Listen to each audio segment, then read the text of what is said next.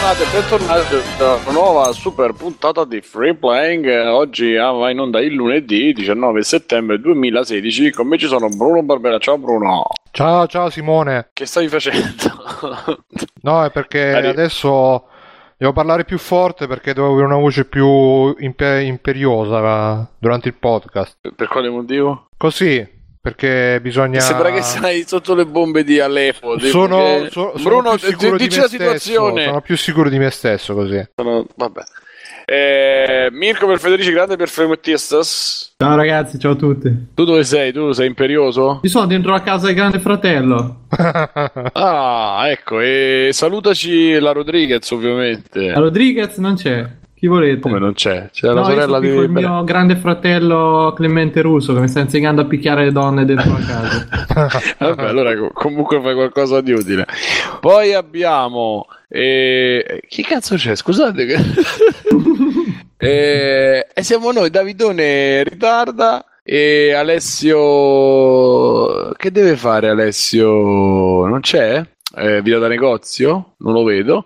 No, Va bene, là, nel frattempo sarà qualcuno esatto, vi do il là al nostro Alex uh, Ross che è ospite di questa serata. Intanto saluta. Ciao, ciao amici. È, è un, piacere, un, un, piacere, enorme essere qui. Ecco, a proposito di case, che Mirko ci ha dato il là, lui ci viene a spiegare come, come funzionano eh, le, le, le, le, regole del, antisismiche in Italia, nel mondo, in the world, perché ha sentito delle, delle imprecisioni sulla puntata riguardo Charlie Hebdo, siccome poi c'è stata la riunione di Art Ludicast che era decisa da mesi e non siamo riusciti a rinviarla.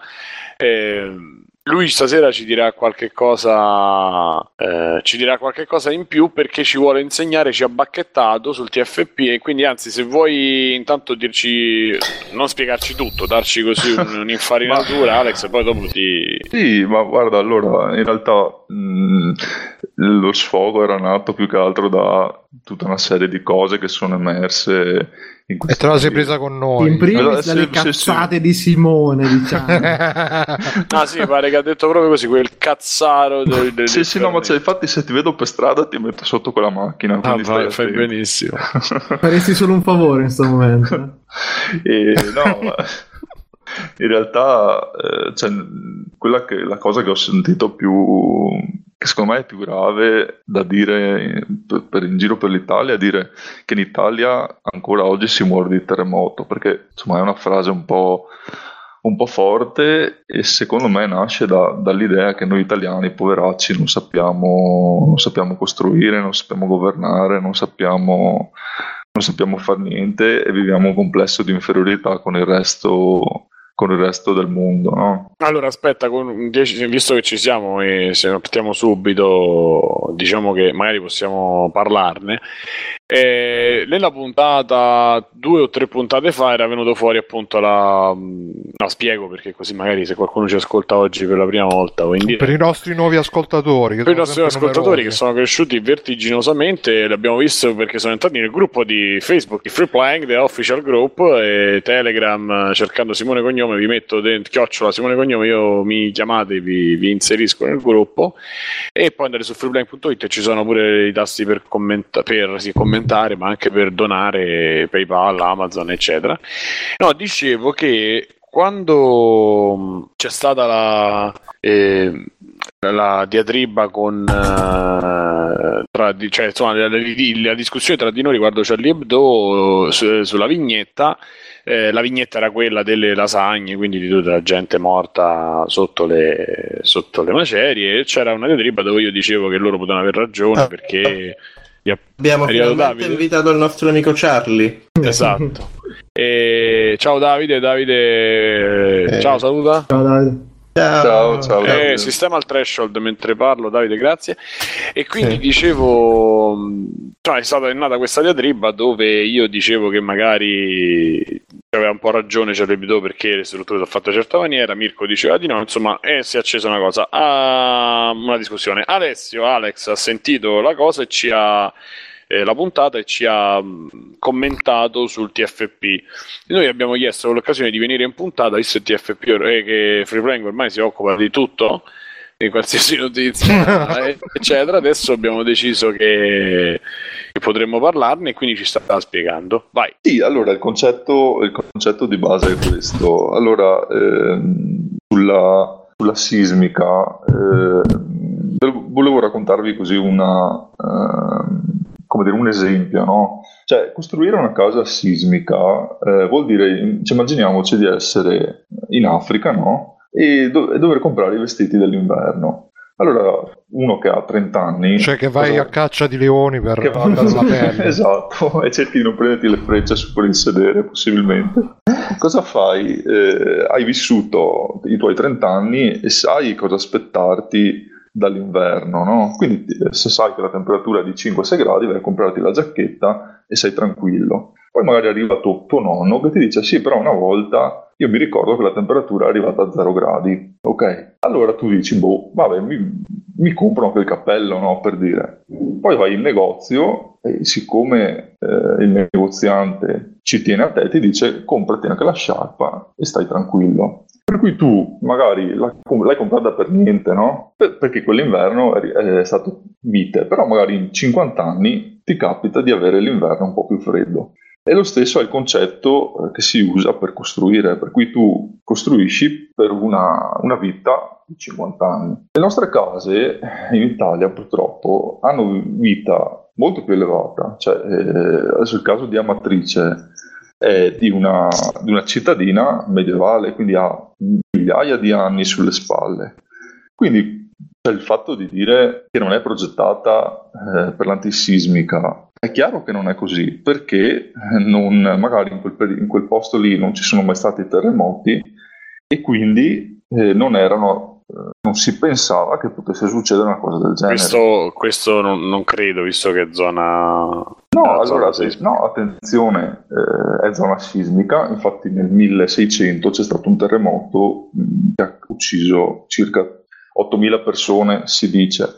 Però il fatto che sia zona sismica non vuol dire che cioè, è una zona sismica di, di, basso, di bassa intensità. Quindi, mm. se eh, cioè, voglio dire, se eh, a me che mi sono comprato il maglione eh, per resistere a 0 gradi e mi viene l'inver- l'inverno che me ne porta, mi porta a meno 20, chiaramente sono in difficoltà. E lo stesso succede con gli edifici, è lo stesso principio. Purtroppo noi quando progettiamo un edificio ragioniamo sempre a ritroso, se guardiamo il passato, cioè so che eh, ci sono sempre stati terremoti di una certa intensità, il giorno che ne arriva uno molto più grosso, e le nostre strutture possono andare in crisi. Quindi spero di essermi spiegato. Sì, no, ma io Alessio, poi io con Alessio ci ho parlato un po' anche Diciamo Solito ruffiano, bro. In fatto sì, le carte della casa in cui abiti, immagino. sì, sì. A parte, premettiamo che Alessio sei ingegnere aerospaziale, giusto? Sì, sì. No, sono ingegnere civile, progetto, progetto struttura. Quindi se, se, vi crolla la casa è colpa sua. quindi colpa mia, la sede, il, il, free playing HQ sarà fatto da lui. Eh. non preoccupatevi, ve lo faccio io. No, più che altro parlando con Alessio, perché uh, noi abbiamo sta, um, questa, diciamo, fantasia, questa, um, questo mito che in Giappone sì, uh, sì.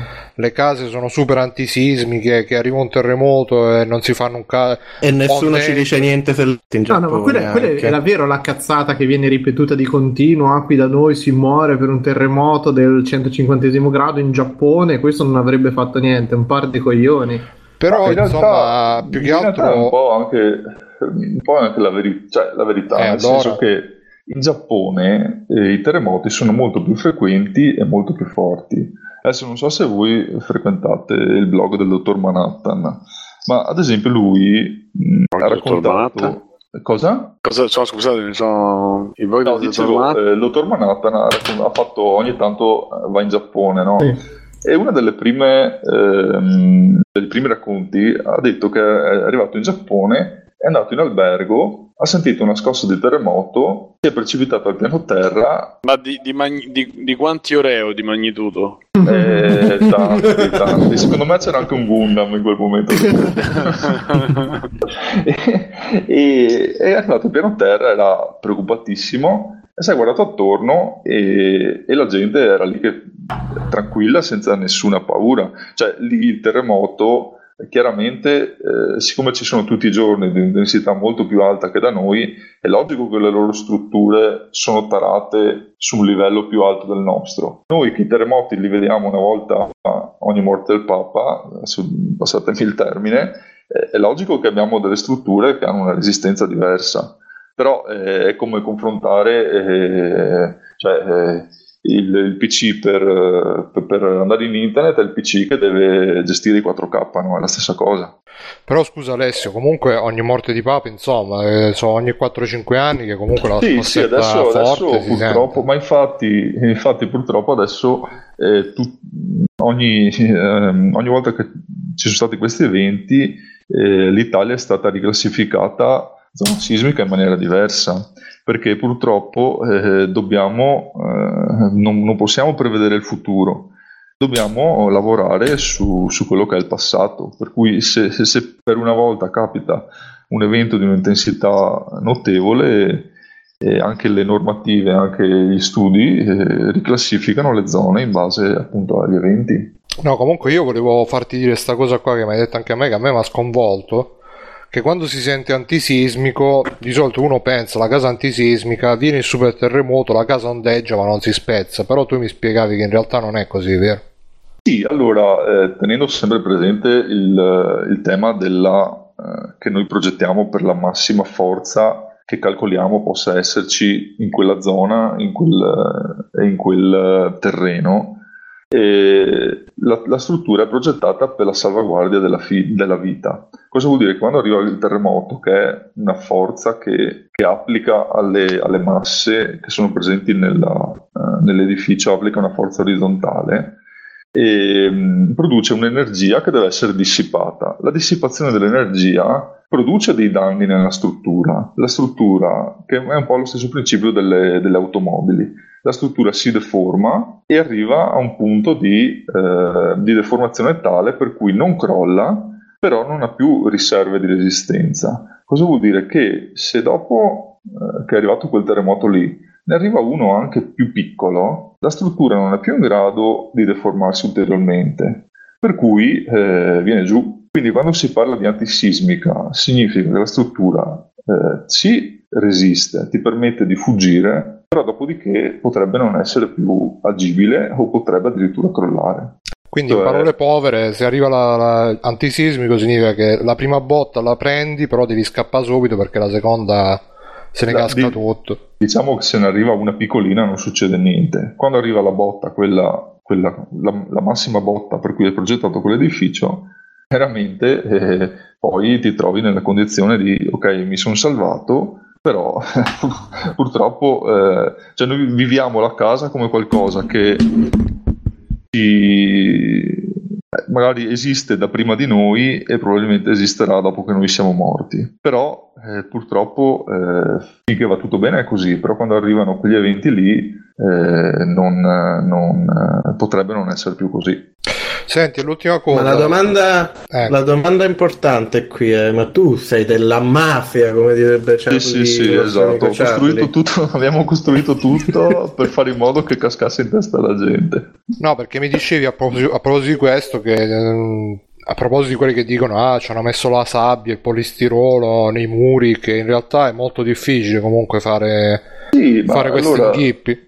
Sì, diciamo, allora, i, quelli che vogliono truffare ci sono dappertutto, però diciamo che eh, quello lì, eh, cioè voglio dire, sono crollati, sono stati dichiarati inagibili metà degli edifici del, della cittadina. Adesso possono essere un... Cioè, se, se alla matrice ci sono 3.000 abitanti, ci sarà un migliaio di edifici. Quindi vuol dire che 500 edifici eh, hanno avuto dei danni. Allora, cioè, posso capire che ci sia qualcuno che ha fatto il furbo, ma che su 500, su 1500 abbiano fatto i furbi è un po' difficile. Quando tu progetti un edificio c'è tutta una filiera di controllo che è difficile da, eh, come dire, eh, da pagare, dici ti pago per eh, così ricostruisco la casa, chissà che crolli. Cioè, è proprio concettualmente una cosa che non sta in piedi come le scie chimiche, voglio dire, cioè siamo a questi livelli qua. Oh, calma, ecco le parole. Eh, giusto, hai ragione. Perché comunque mi dici che per, per, costruire bisogna avere firme, controfirme, responsabilità sì, allora, da, dal sì. capocantiere fino al politico che dà il consenso. Quindi, in teoria, se c'è qualcosa che è costruita con, uh, con, con, con i fogli di carta, eh, significa che è corrotto tutta la filiera dalla, da cima a fondo. Sì, c'è stato un problema, nel senso che c'è un progettista che, che fa un progetto e che lo firma.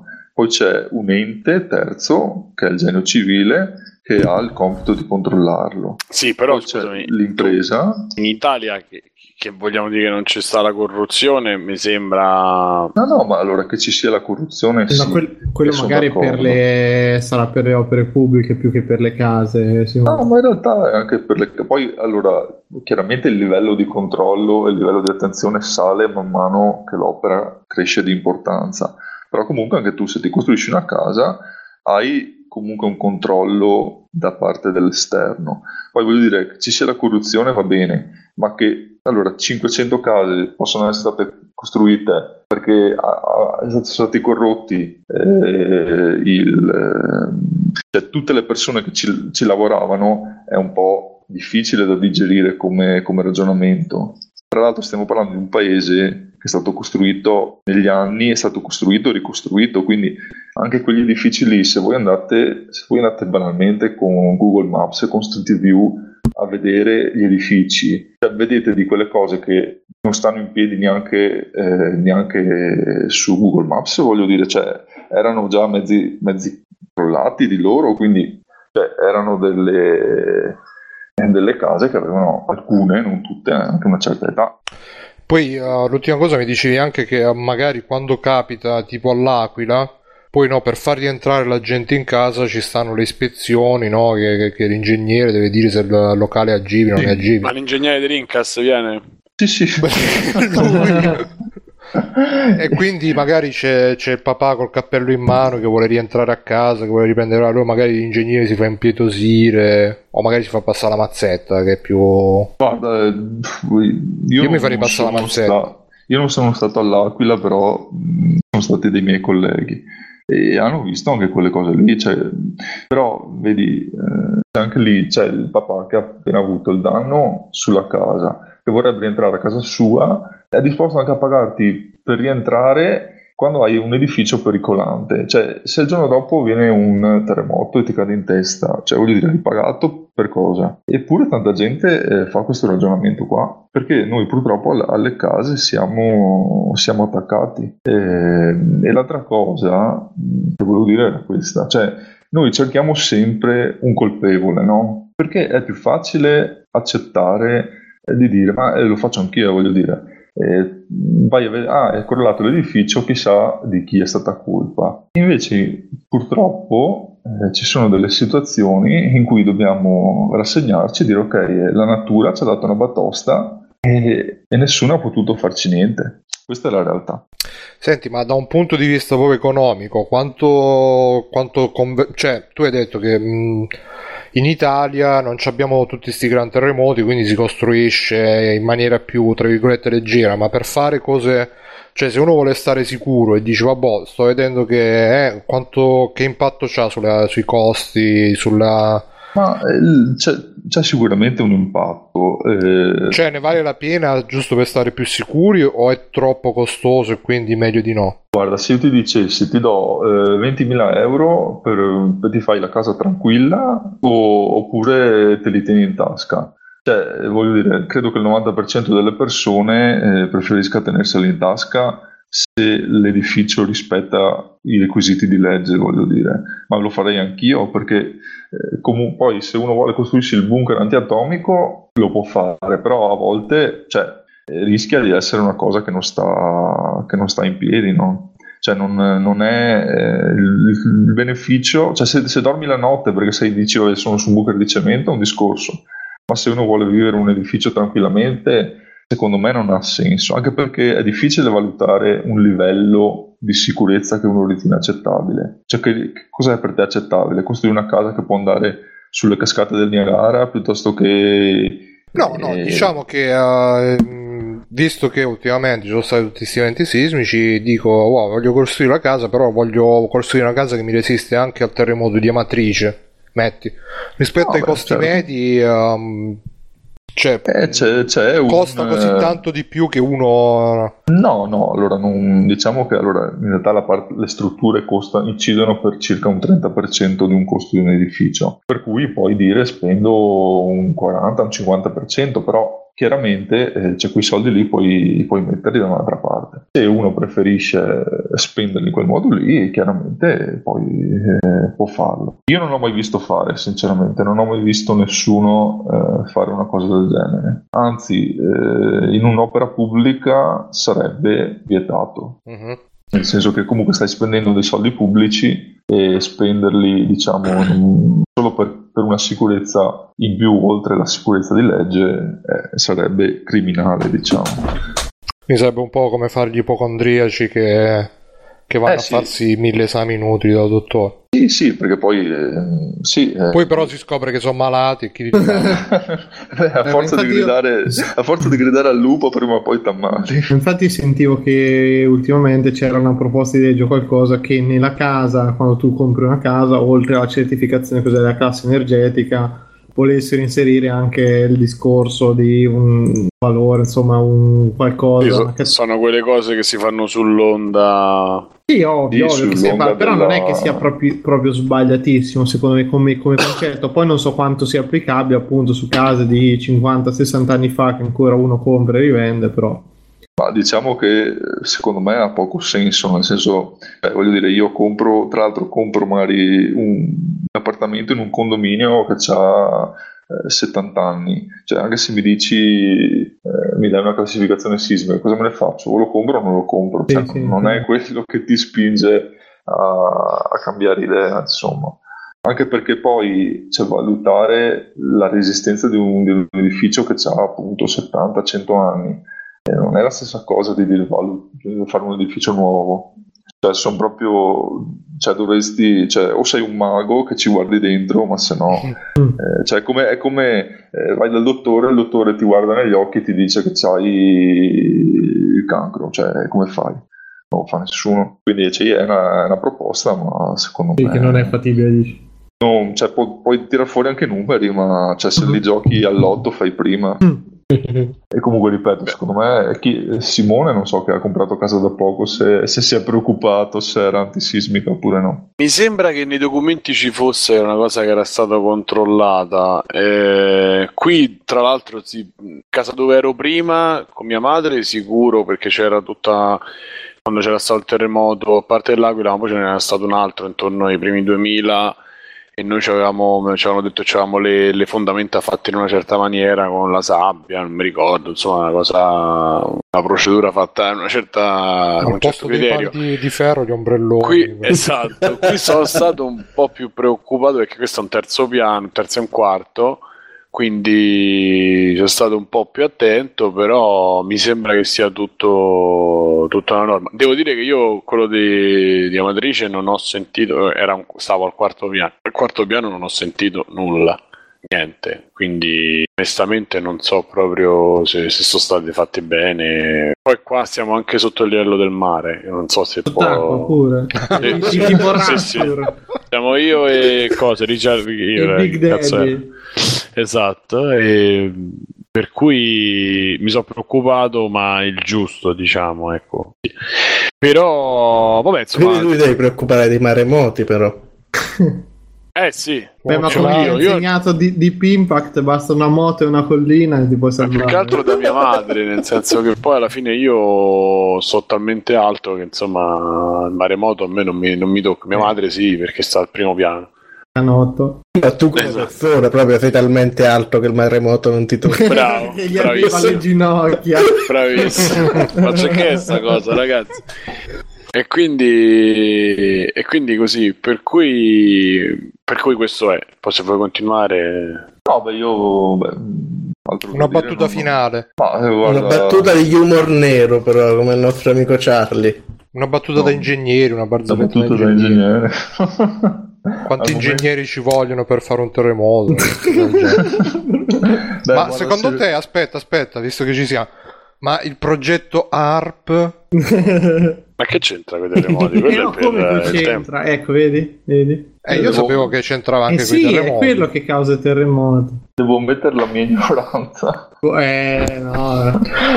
Bocciato, bocciato. No, invece il fatto là che dicono che col fracking eh, si può, che sarebbe una tecnica che per quello che ho letto per estrarre tipo il petrolio pompano tipo dell'aria compressa sottoterra per eh, non lo so, fanno un Ah, casino sì. e dice che provoca Sì, sì.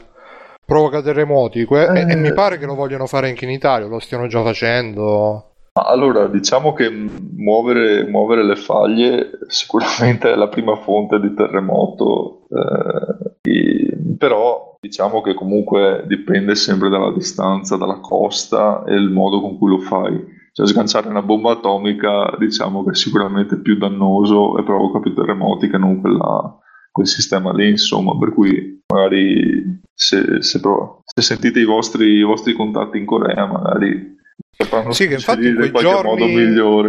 In quel giorno del terremoto, del terremoto di Amatrice ci sono stati anche i test nucleari in Corea. se non mi Di lavatrice, Eh, sì. Una causa?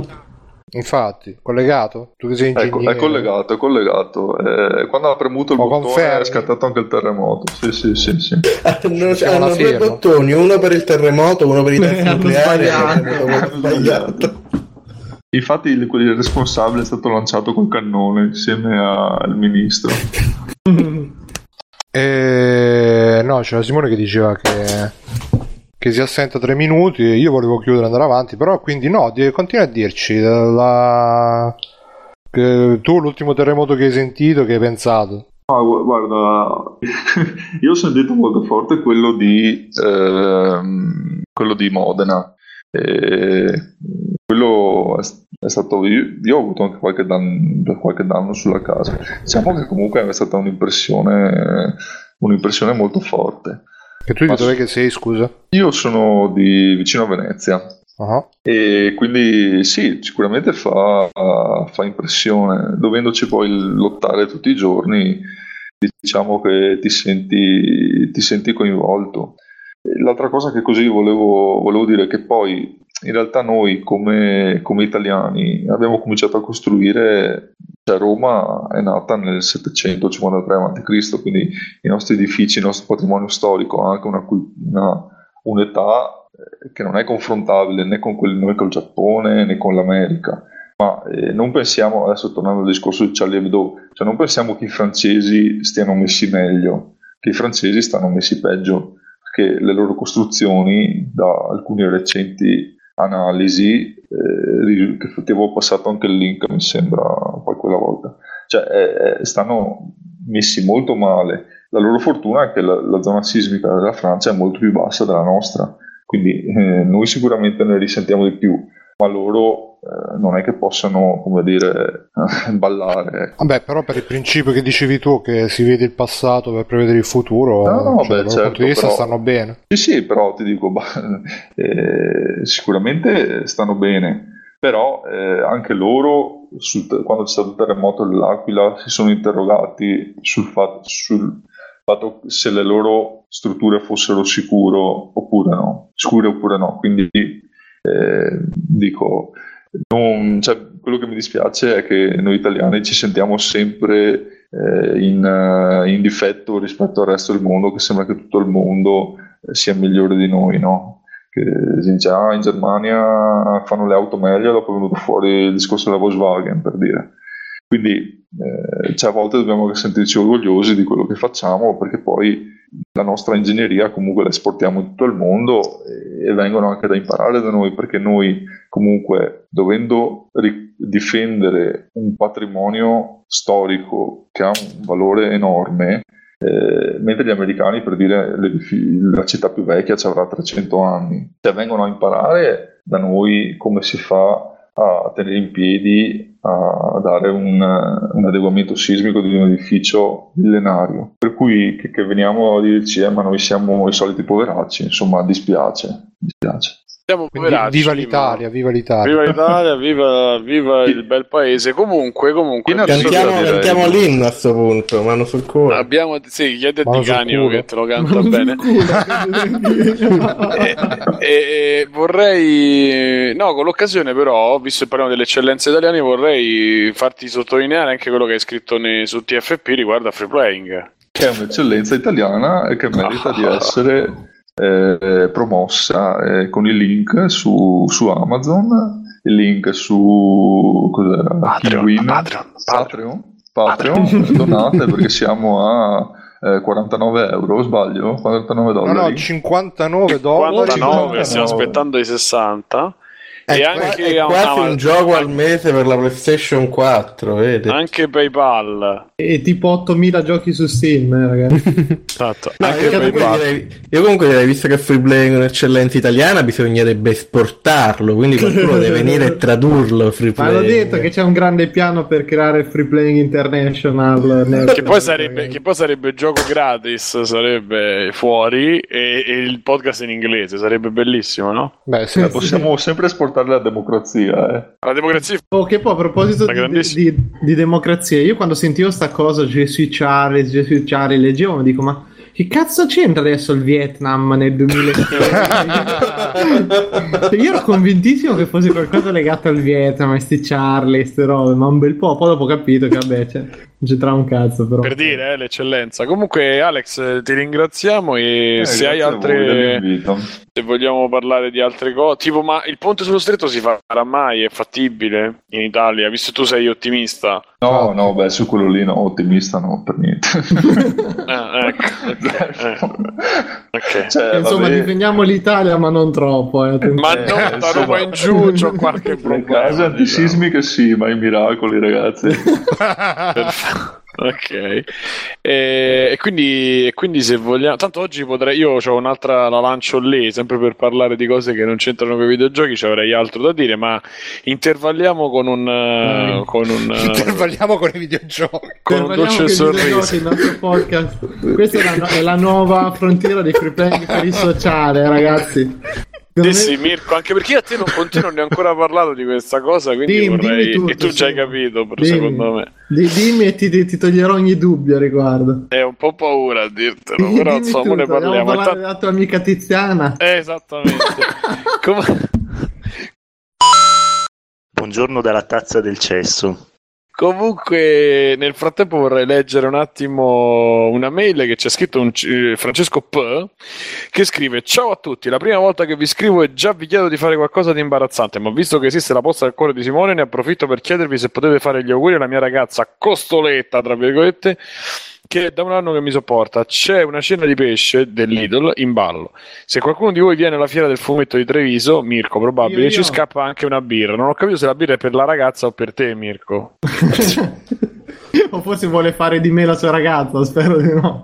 No, no, la birra, la birra è tipo no. ci, ci scappa nel senso che se ne va la birra, senza birra, è quello Certo, della eh, certo. Quindi, e niente, Costoletta, io direi che dovresti- gli dovresti un po' più di una birra. E alzo le sopracciglia per te lo dico. Mhm.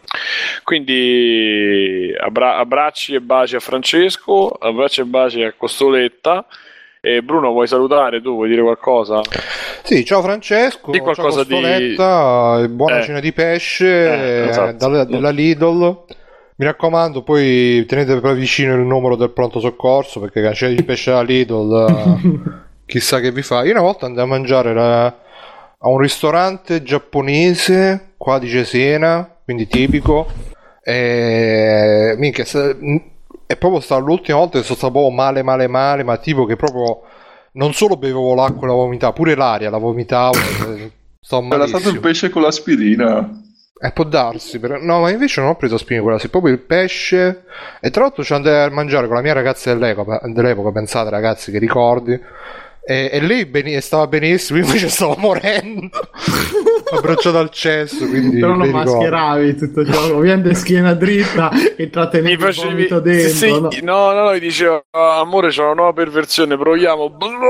Vomitava No, no, io, io tornavo, io tornavo dal cesso con, tipo con la scia del vomito che mi seguiva, dicevo tutto a posto. Sì, ogni, volta, ogni volta era scusa, qualcuno ha bisogno di me, devo andare ad aiutarli. Come, non so se avete visto la pubblicità di quello con la prostata che ho lasciato il garage aperto, il ma sì, ma io, televisore io acceso. non l'ho capita, eh. È che quando c'hai i problemi di prostata fai tanta pipì. C'è il garage Ah, aperto. E quindi significa? garage aperto. E lui bene. dice tutte, tutte cazzate per trovare una scusa per andare al bagno. Ah, vedi. Però per- non, voleva ammet- non vuole ammettere, la moglie gli compra il coso per la prostata e lui... Pannolone. finalmente- E lui dice sì. Esatto. E finalmente loro possono pisciarsi addosso. Possono chiudere i garage che stava sempre Esatto. Comunque Alex, intanto se vuoi rimanere Pensa con sto noi... garage tutto pisciato. Uno non andava a pisciare in garage, era una scusa. Ah no, e vabbè, se qualcuno si accorgeva che non andavi, ci così doveva andare. essere credibile. Guarda, qua- poi faceva, guarda qua, mi hanno pisciato dentro, che schifo. Vabbè. Avrà fatto un articolo sul giornale dopo. Esatto, quello di Belpietro. No, chi c'è mo sul giornale? Tra l'altro, ah, io vorrei fare un in bocca al lupo a Belpietro che ha aperto il giornale La Verità, tipo. si chiama. non sto scherzando. Poco, Esatto. poco pretenzioso come titolo. Sì, Poi da lui, capito? Quindi. Ehm, poi che vogliamo dire? Eh, evasione doveva fiscale. Chiesti a Max Biaggi momento. 17 milioni di euro. Era meglio e- se lo chiamava tipo lo straordinario debutto del giornale di Belpietro. esatto. Del primo giornale di Pepe. E, e Cristi scrive pronto per Max Biaggi The Game. Il fatto che esatto, quindi bene. Beh, ma vogliamo parlare intanto un po' di videogiochi e poi magari ci mettiamo il resto, vi prego, perché Dai, se no dai, non. vai. eh, Eh, ciao ragazzi, sono Toki. Devo comunicarvi una cosa. Con la morte nel cuore mi vedo costretto a, per un po' a non, non seguire più free playing e non seguire il gruppo, le live e tutto, perché ci sono stati dei problemi, cioè, delle cose hanno raggiunto un limite. Eh, per esempio, ieri siamo andati a mangiare in pausa pranzo con i colleghi. Al momento di ordinare la birra, eh, lui ha ordinato una Moretti e una Backsoft. Ma non è quello, cose anche vecchie, tipo la mia ex, eh, perché ci siamo lasciati con la mia ex? Perché si andava a mangiare al ristorante che ci piaceva. E lei andava matta per il Barbera, il vino. E no, però questa non ve la posso raccontare. Vediamo. Ah, ecco, ecco questa, questa polemica che Davide, Davide, Davide, ci, ci- ci servi tu.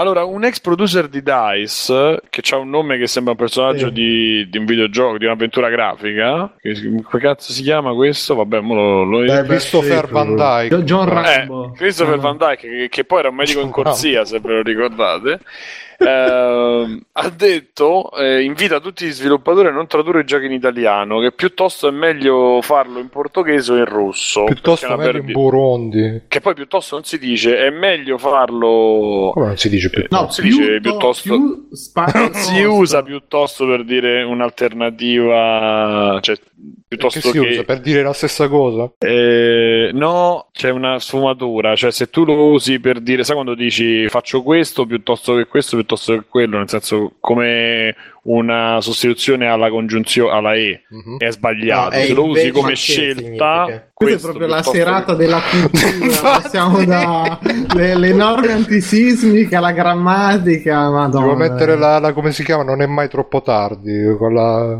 Maestro con la copertina dell'episodio. Sì, sì. E... No, questa è la nuova direzione varietà sociale di free play. Varietà sociale. tanto avevamo capito che non frega un cazzo nessuno i videogiochi, ci sono 8000 podcast migliori, quindi andiamo direttamente su qualcos'altro. Esatto, e now vorrei something completely different, no? Esatto, è Just Works, è, è Free Playing 7, capito? È, è Jack 7.0. Black questa puntata. E, e quindi Mir- Davide, che ne pensi di questa storia tu? Eh, guarda, io non ho dati alla mano.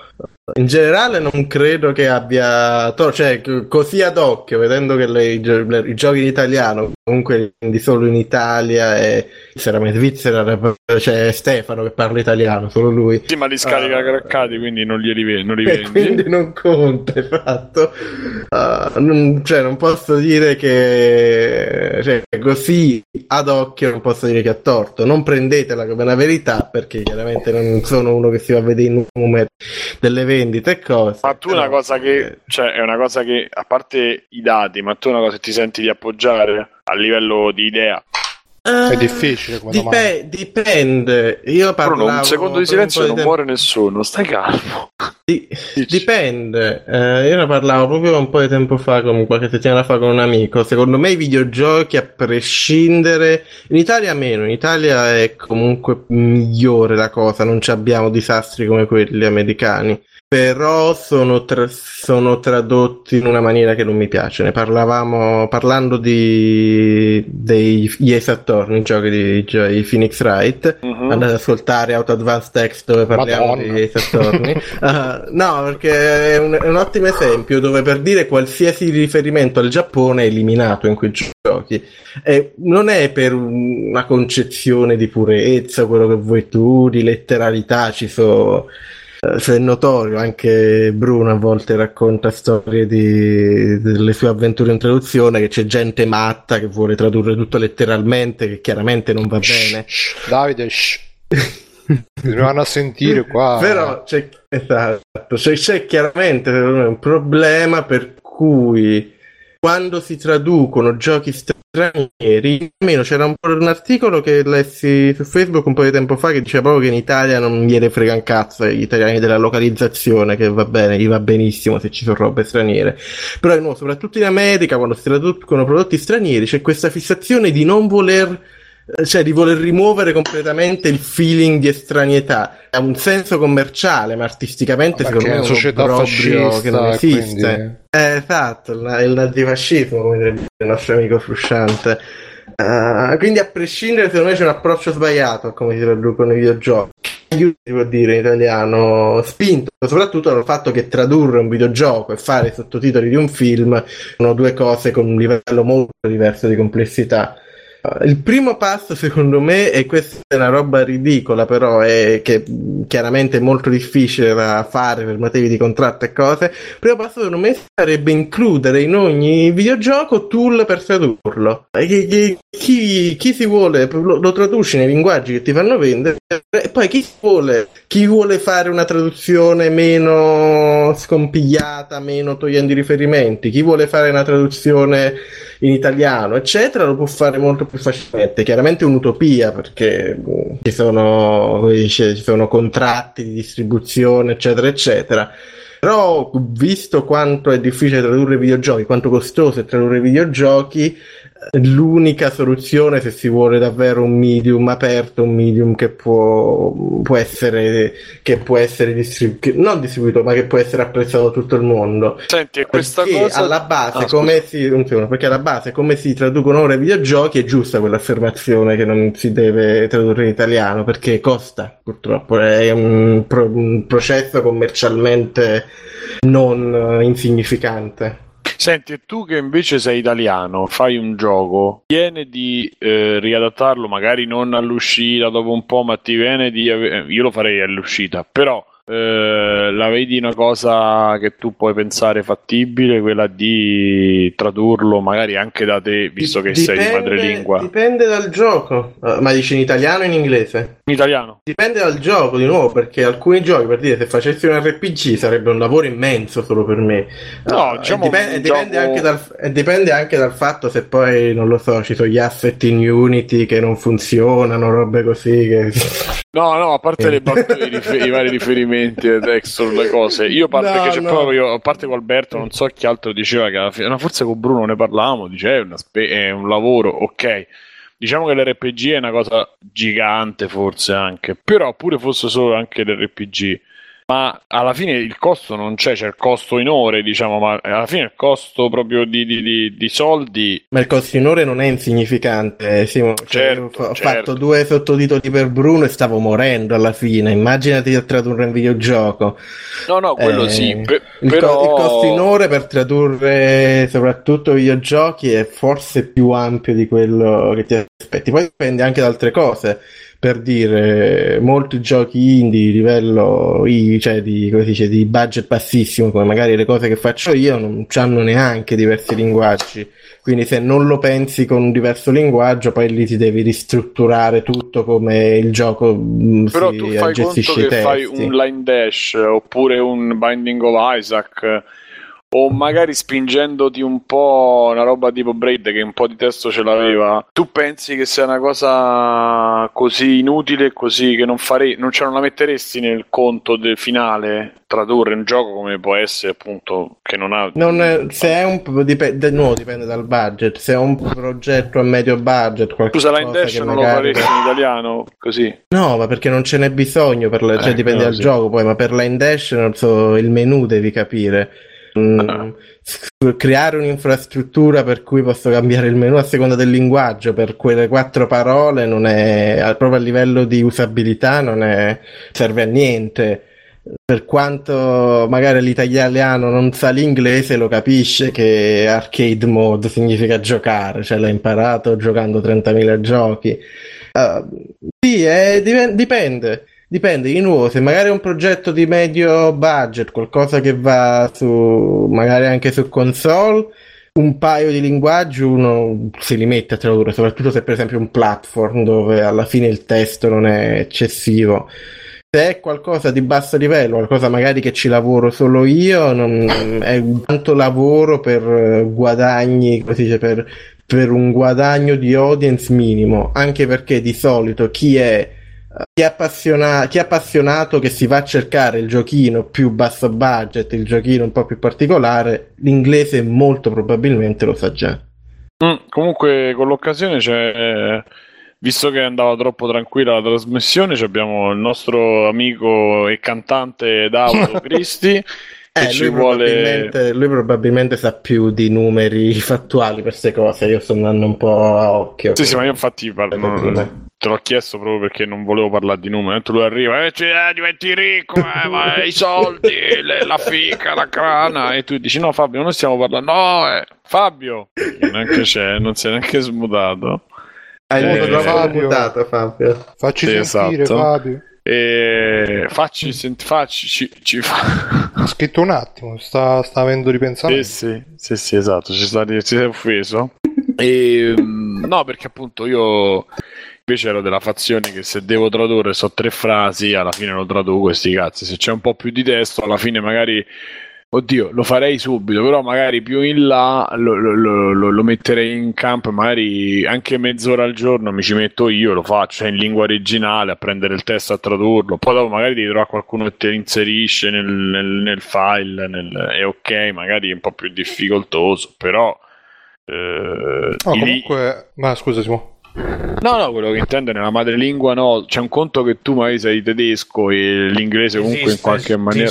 Eccolo! Mi taccio, dici Fabio. No, non è che voglio dire, sentivo già che si cominciava a dire che bisogna tradurre lì e là, su e giù, eh, questa cosa vetusta che non va No, dai, bene, scusa. antieconomica. Fabio, dici una cosa, Mace, Mace, Cosa? Non ho capito. cominciava la Mace, La mas- no, la mas- in realtà, se, in realtà se Quella mi è avete- prerogativa di Bruno. In realtà, se mi avete seguito negli ultimi giorni, ho postato una foto di una tavolata di frutta dove la Macedonia era proprio. Quindi Eh, quindi... eh, No, quindi nel senso. eh, mi prudono le mani, avevi scritto. Pensavo che io- dovevi venire qua a cazzo duro. eh, Invece. Mm, No, ma secondo le cose che dovevo dire sulle traduzioni le ho già dette anche su- sul gruppo, mi sembra. Forse che eh, per un prodotto indie, dal mio punto di vista, se, voglio dire, se non è giustificato a livello economico, la traduzione non, ha, non, non serve, ne può Senti, fare tranquillamente Fabio, a meno. Dimmi. Ma io leggevo che eh, tipo l'Italia è stata declassata e adesso è più importante la Polonia e quindi magari in futuro anche i giochi AAA saranno tradotti tipo in polacco e non in italiano. No, non penso, non penso, non penso, continueranno a essere comunque i AAA, continueranno comunque a essere tradotti in italiano perché intanto il budget per le traduzioni viene spalmato su più lingue, quindi non è un problema per una Electronic Arts o per una Ubisoft, è un problema per un produttore indipendente, quello sì. Eh, ma perché, beh, tipo per esempio, i... cioè, ah, perché non, non lo tagliano pure loro sto costo? Che- Ma ti ho già spiegato che lo spalma viene spalmato con le altre lingue, non è un costo in più, perché se loro vanno in attivo con l'inglese o col francese, dopodiché tradurre in italiano per loro non è, non è un problema. I AAA continueranno a essere tradotti in inglese, sta- in- in- nelle altre lingue, state tranquilli, Vabbè. non c'è questo rischio. No, comunque io volevo aggiungere solamente a proposito di quello che diceva Davide, che secondo me è una cosa molto giusta il fatto di dire di fare il videogioco già predisposto per la traduzione, perché quando feci Davide, non la... è troppo giusta, è, la base, è la base del game dev, eh, cioè non è, non è la scoperta d'acqua calda, è la base del game dev. No, no, io parlavo come tu l'aperti, però, eh, sto parlando di un mondo utopico. Sì, tu perché- l'aperti no, tu l'aperti secondo me no, nel senso eh, non è che possono qualsiasi produttore ti può lasciare i, come dire, i file di testo aperti perché tu li traduca. Questo è assolutamente No, no, ca- capisco che fuori cioè, da ogni logica. A un livello pratico eh, ci sono mille cose in mezzo. Parlavo di un livello in cui un modo in cui la traduzione, un modo in cui il videogioco potrebbe essere più aperto, eh, fornire un medium più aperto, nonostante i problemi chiari del fare, fare tradurre un videogioco non è magari lo stesso livello di complessità di fare i sottotitoli per un film, però chiaramente poi ci sono miliardi di problemi come quello che hai detto tu, non lasciare i tool aperti, ma anche chiaramente contratti di distribuzione e robe così che purtroppo rendono il- la mia idea soltanto una roba utopica. No, comunque volevo dire che quando feci la, la prima Lock Jam, quella jam di traduzione che poi hanno anche ripetuto, non so se faranno una terza, c'era, f- tradussero un gioco, sì, tradussero un gioco di Lucas Pop, eh, che è quello di Paper, Papers, Please, e Lucas Pop scri- scrisse anche un articolo su un blog che disse che lui Papers, Please l'aveva programmato per, eh, per essere solo in inglese, e poi quando ha avuto successo per tradurlo ha dovuto riprogrammare tutta la tutta la gestione dell'interfaccia perché ha dovuto adattarla pure. Scusa Fabio, eh, si sente un po' di. Eh, lo so, la sedia, io quando mi sposto mi sposto. Pizza stasera. E ha dovuto, anche per tradurlo tipo in lingue tipo il giapponese, cinese, eccetera, eccetera, ha dovuto un po' ripensare tutto perché giustamente se tu fai l'interfaccia che ci sta la, la scritta in inglese che magari sono due parole e poi magari traducendo in italiano devi scrivere tutta una frase devi prevedere queste cose che magari nella fretta di fare la roba indie non, non Ma il problema fai. non è una questione di fretta, perché voglio dire, basta semplicemente, ba- no, ma neanche di budget, basta semplicemente fare le caselle di testo più, più larghe. Anziché farla da 20 caratteri la fai da 40 cioè noi, noi per dirvi in Milestone per esempio avevamo un, eh, un tool che eh, automaticamente predisponeva automaticamente l'interfaccia sulla base del testo inglese. Cioè noi sapevamo che il testo inglese era x caratteri e che col, col testo italiano e col testo tedesco la lunghezza poteva oltrepassare del 20-25% quella, la lunghezza del testo inglese e aggiungevamo delle X in maniera tale da creare gli ingombri poi della traduzione italiana in inglese. Quando l'avevamo la mettevamo dentro senza problemi, senza sbordamenti, via dicendo. Senti Fabio, molto. invece tu che ne pensi di sta cosa che magari se sei italiano c'hai anche più prestigio, più, più riconoscimento se fai anche la traduzione in italiano? No, non... Come no? prestigio no, perché scusami. No, e visto che quello che diceva anche Simone, no? Che visto che sei italiano, fa, fa la sta No, traduzione in prestigio, italiano. io lo faccio nel senso, lo dico nel senso, vabbè, sono italiano, No, lo faccio, è, considerando che l'Italia pres- non è nessun prestigio, cioè è una perdita di tempo. Se non mi porta vendita in più è una gran perdita di tempo. Ecco. Eh, ecco, cioè il tempo, è denaro, il tempo è denaro, ragazzi. Se siete, se siete così ricchi da potervi permettere di sprecare il vostro tempo, buon per voi. Io quando lavoro non lo spreco il mio tempo. Io quando facevo giochi indie piccolini tradotti in italiano, perché per me la traduzione in italiano era una perdita di tempo che non mi portava niente. Questo è quanto, anche se ero italiano.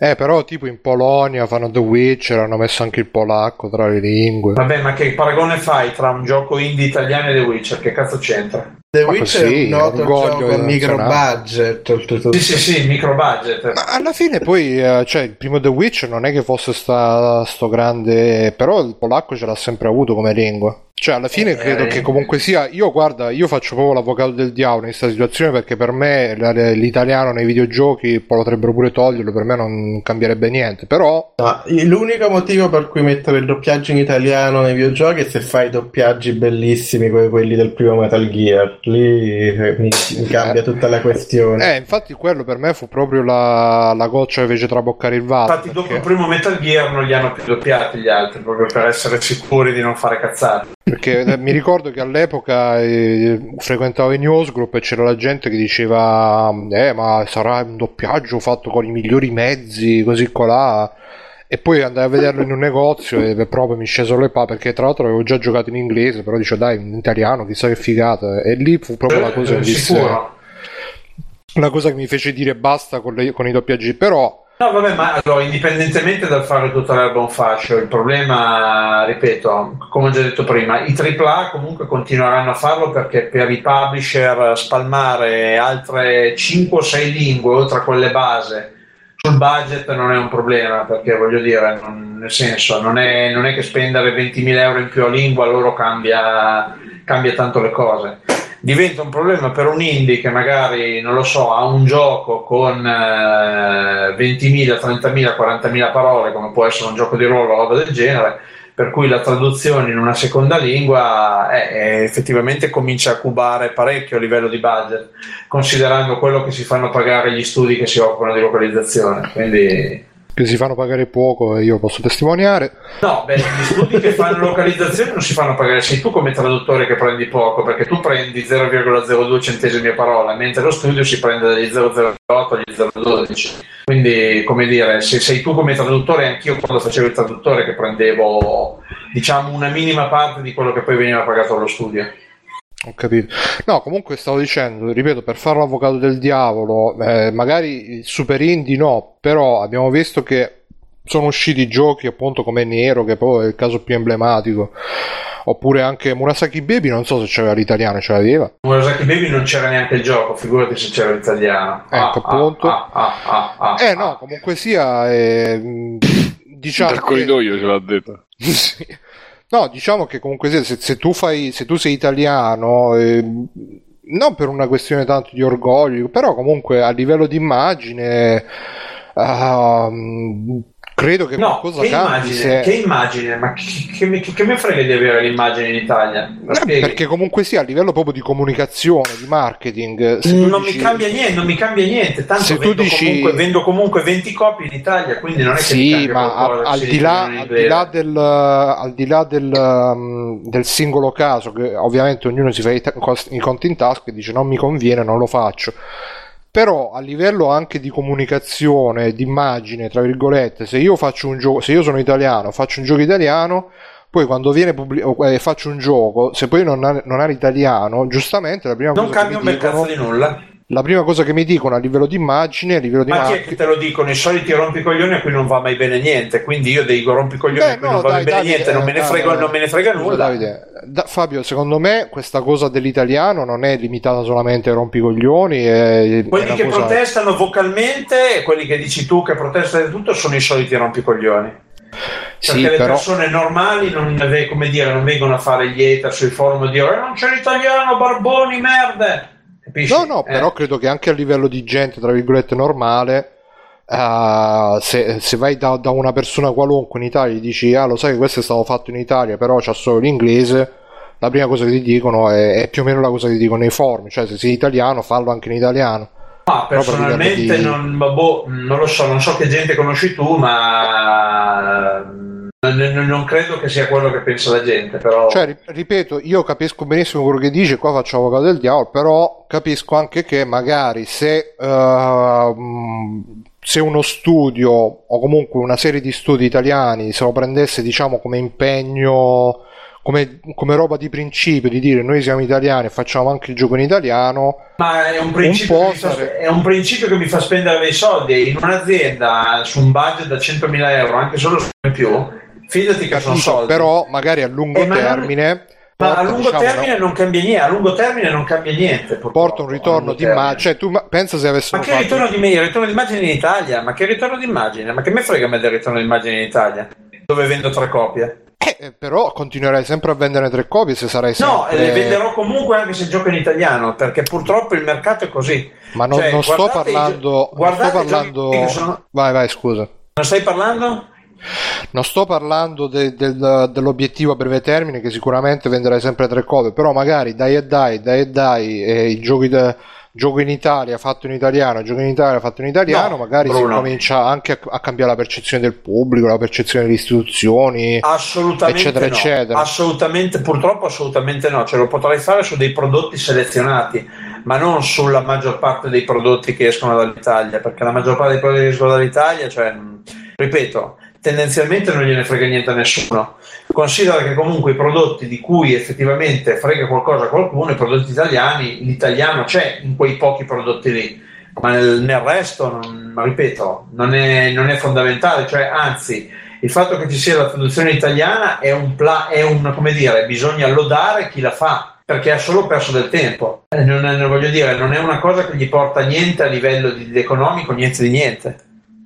Vabbè, Vabbè, quindi... Io direi E che... lo so, io io purtroppo la vedo in maniera molto business e aziendalista, perché io quando mi ritrovo a voglio dire, non- voi fate conto in Milestone il nostro budget per la localizzazione su un gioco medio, su un MotoGP o su un eh, VRC, quando dovevamo praticamente tradurre tutto X9 e fare il doppiaggio, era all'incirca un ventesimo del budget di produzione. Ora non posso dire qual era il budget di produzione, però considerate che un ventesimo del budget dedicato a, come dire, all'audio e, e a- e alle traduzioni in EFIX, quindi nelle cinque lingue, è una bella cifra. Non è, non è poco. Io prima di chiudere volevo dire due cose. Una che c'è scritto su Twitch X Peppo Pig che ha detto se hanno intenzione di fare tutti i giochi in inglese non in italiano, anche quelli più famosi, più venduti, io boicotterò chi ha intenzione di fare questa cosa e spero che qualcun altro in italiano sia d'accordo con me. E ci andrò Dai, sono d'accordo. potere al popolo, vedi che farai tanto a boicottare il gioco. Ma secondo me comunque Tu che sei italiano e che hai le traduzioni italiane, ringrazia che ci sia ancora qualcuno che le fa, visto che siete intrigati a comprare giochi. Cominciate a comprarne di più e allora vedrete che il mercato vi verrà dietro.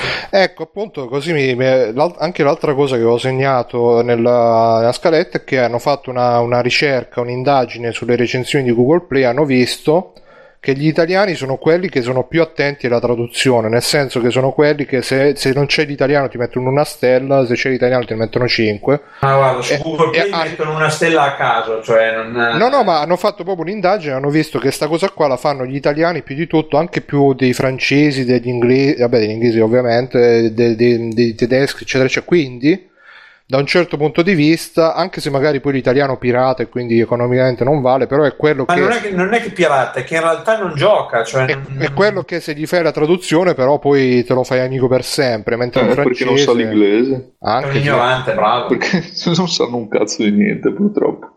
Ma noi adesso non stiamo a fare queste cose di, di, eh, se uno non sa l'inglese, cioè mh, io personalmente Se all'inizio uno non sa l'inglese è un ignorante, deve impararlo. eh, vabbè, magari non lo sa Bisogna, dire, bisogna dire le cose come sono, Bruno. Non bisogna tentare sempre di mediare, di macedoniare. Ma no, no, è un è- ignorante. È, Guarda, un ignorante. Pure io la pensavo così, però effettivamente ognuno ha le sue, c'ha le sue esigenze, ha la sua vita, ha i suoi cazzi e non è che puoi pretendere che tutti sappiano l'inglese o che tutti sappiano quello che è. Poi in Italia ci abbiamo comunque anche tutta una, una situazione No, culturale, io invece, io invece lo pretendo perché voglio che la gente impari e cominci un attimino a Eh lo so. Fabio, però eh, Eh, può toglierti la mia, paese, io lo pretendo. tu vivi in un Non- paese dove ignoranti. comunque sia se non eh, ma ah, ma non lascia stare, non è un fatto tanto di essere ignoranti, perché se vedi negli altri paesi, comunque per esempio i film eh, non, non esiste il doppiaggio negli altri paesi. Negli altri paesi quali? Nei paesi scandinavi non esiste il doppiaggio, in Francia, Ah, in Germania, in Spagna esiste. Solo che sì, in Francia e non- in Germania c'è la possibilità della doppia lingua, in Spagna no, infatti sono ignoranti come noi.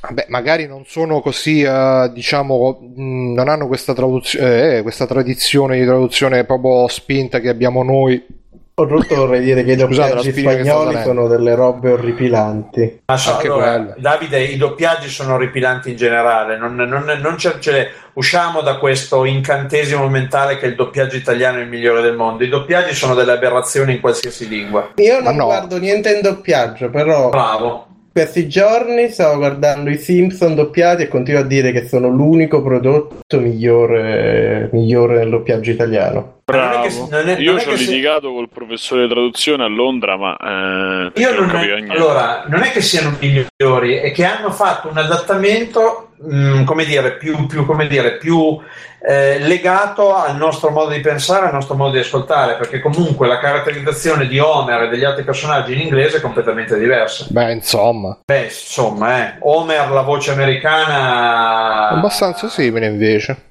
No, la vo- la Eh, voce invece in verità è più per- nasale, invece Homer, l'Homer di eh, Accolla era guttura, era più Sì, li- gola. per me l'Homer l'int- l'intenzione è simile nelle due versioni, ma semplicemente quella italiana c'ha molto più flair, come si direbbe in inglese, c'ha molti più, molti più dettagli, molta più vitalità nella voce. Non Sì, riesco sì. a guardarli sempre. Beh, È comunque, come la tata che è diventata Era di Frosinone. che era di Frosinone. Consideriamo che comunque, vabbè, la voce di Homer in Italia è cambiata purtroppo perché il povero Tonino Accolla è morto, quello è stato due anni fa, tre anni fa. Ecco, è solo perché Comunque- avevano messo delle sue foto su internet. No, no, no, vabbè, rigorosamente. Comunque, quando si guardano i Simpson, eh, stagione 4 a stagione 10, e poi lì finisce.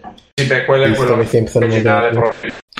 No, comunque quello che volevo dire è che qui in Italia, eh, rispetto ad altri paesi, abbiamo una tradizione proprio della... mm, anche perché giustamente come l'America che è uno stato fascista e quindi traduce tutto, anche, a- anzi a, a volte le robe le rifà proprio, tanti film se li rifà proprio perché deve essere tutto made in USA, anche in Italia che siamo stati... Perché il pubblico è un pubblico di ignoranti.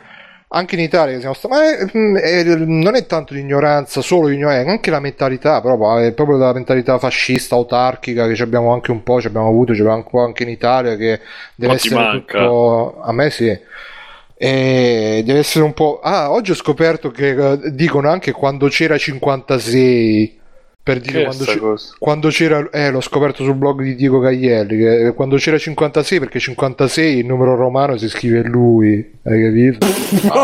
Mamma mia. che bellissima sta cosa.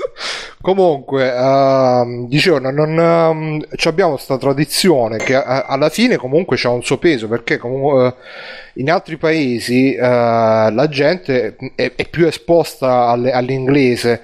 Io e te, Fabio, l'inglese l'abbiamo imparato perché magari eh, sin da piccoli giocando al computer, programmando, quello che è, eccetera, eccetera, siamo No, rimasti io, più guarda, io l'ho, imparato, io l'ho imparato perché mia madre, quando ero piccolo, mi ha messo un libro in cinque lingue a fianco e mi ha detto leggi e impara.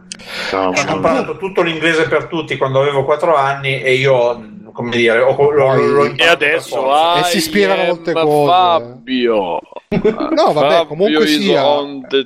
Comunque sia, tu non puoi pretendere che tutte le mamme di tutti gli italiani ci mettono davanti il libro e Invece sì, impara invece, prete- invece sì, invece dovrebbero farlo. Invece dovrebbero farlo. Ma sicuramente se io avrò un figlio un giorno gli dirò guarda lascia stare, Cioè, io una volta mi sono andato a fare... Ho avuto un figlio prima Gli di... dirai lascia stare l'inglese impara il cinese che ti serve di più. No, no, ma infatti, ma, mm, io una volta mi, eh, c'è stato un periodo che andavo a fare, diciamo, ripetizioni a dei ragazzini e c'erano i genitori che mi dicevano, ah, ma secondo te, questi facevano le medie, di superiori, non mi ricordo, ma secondo te che cosa devono studiare? Io dissi, la prima cosa, studiatevi l'inglese perché eh, vi apre molte più opportunità, vi dà molte più chance, eh, al, di, al di là di qualsiasi cosa che volete fare, però studiatevi l'inglese perché vi apre tantissime porte che altrimenti sono chiuse. Quindi sono perfettamente d'accordo con te, però purtroppo non puoi neanche chiudere gli occhi e dire ah se fosse, se fosse, non è così. E, E e però quindi- si può sempre Sì, migliorare, aspetta, eh. non è che aspetta, possiamo aspetta, rimanere però, fermi scusate, così perché non è così a livello culturale. Eh, cioè- Avete quasi saturato la banda, diciamo. Eh, Ah, perché- la banda, non il cazzo? Eh. Sì, vabbè, insomma, diciamo che era sinonimo. No, perché nel senso è inutile rimanere a ripetere sì, no, sì, no. E da una parte Com- quello comunque- che dice Bruno, giustamente, non, cioè Un pretendere non c'ha senso. veloce, Simone, No, però. Simone, io non sono d'accordo perché secondo me se tu finire? vuoi far- no, se vuoi far migliorare Non ti va se vuoi far migliorare un popolo devi cominciare a pretendere certe cose e anzi mi viene da dire che negli ultimi dieci anni la situazione è migliorata però può migliorare ancora molto Poi Fabio Ma ha la- rubato la mia interruzione. No, io volevo semplicemente dire che Fabio che dice ah, il vostro linguaggio dovete cambiarlo mi sembra tipo i cattivi, no? Tipo i cattivi russi del wrestling. Ah, voi americani col Esatto. vostro americano. Esatto. No, ma io sono, cioè, quello che voglio dire, sono d'accordo completamente, ma è un problema che, di cui si deve far carico, cioè un genitore che, che capisce o no, ma se ne deve far carico anche una scuola e una società. Eh, perché ne, ne- ne- ne- ne trae beneficio tutta la, la società. Sì, ma la Se- scuola non ha mai insegnato un cazzo a nessuno. Eh, in effetti. Eccolo, vabbè. Eh no, Eh. così. eh. nel frattempo leggo sulla chat che qualcuno dice che è molto più grave che uno non abbia mai letto un classico di letteratura greco-latina Io non l'ho mai letto. Non faccio commenti, che è meglio, guarda. pazienza. Sì, io eh, sono punti con- di vista su come, su come, cioè gli anglosassoni saranno in inglese, ma sono, sul resto sapranno la Sul lingua, e resto. giustamente loro su sì però l'80% del resto non, non hanno, non hanno nessun tipo di, cioè sono degli Io- ignoranti a livelli abnormi, però ma il fatto di leggere un funziona- classico greco-latino li farebbe diventare improvvisamente dei geni, cioè, nel Eh, senso io lo posso si può sicuramente sì. anche in altro modo un eh. sicuramente leggere leggere Seneca, leggere Lu- come cazzo si chiama che già ho perso, ho fatto Per prima cosa il figuraccia, già. problema non è neanche leggere, capire, Eh, sì, capire eh. come Eh. leggere. Eh, no, cioè, io lo potrei leggere benissimo, ma non so che cazzo vogliono dire le parole poi. eh. Ma a parte le parole, capire come analizzare testi complessi, quelle sono abilità. Io soprattutto purtroppo devo essere d'accordo con Mirko, perché nelle mie esperienze scolastiche credo che per quanto si prova a insegnare a fare, la scuola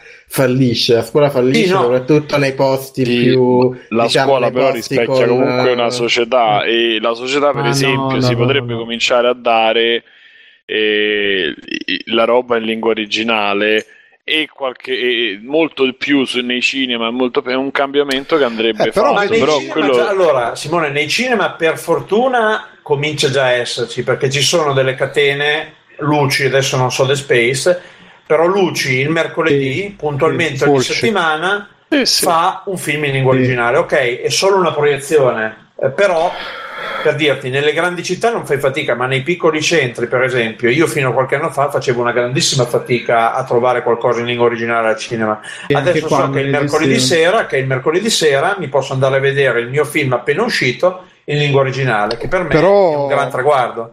Però eh, secondo me quello che dici tu che adesso la situazione sta migliorando, secondo me è anche perché ormai con la diffusione di internet eh, molta gente magari si segue le, segue- eh, le serie originali in Ma Eh, ma, inglese. siamo, ma siamo sicuri che la situazione stia migliorando? Che non è un'idea nostra che la situazione Eh, Secondo me ma semplicemente io del- posso, dai. io ti posso dire per esperienza, nel senso, vedo gente che non è, non è mai stata, eh, come dire, del- una cima Sì. in inglese.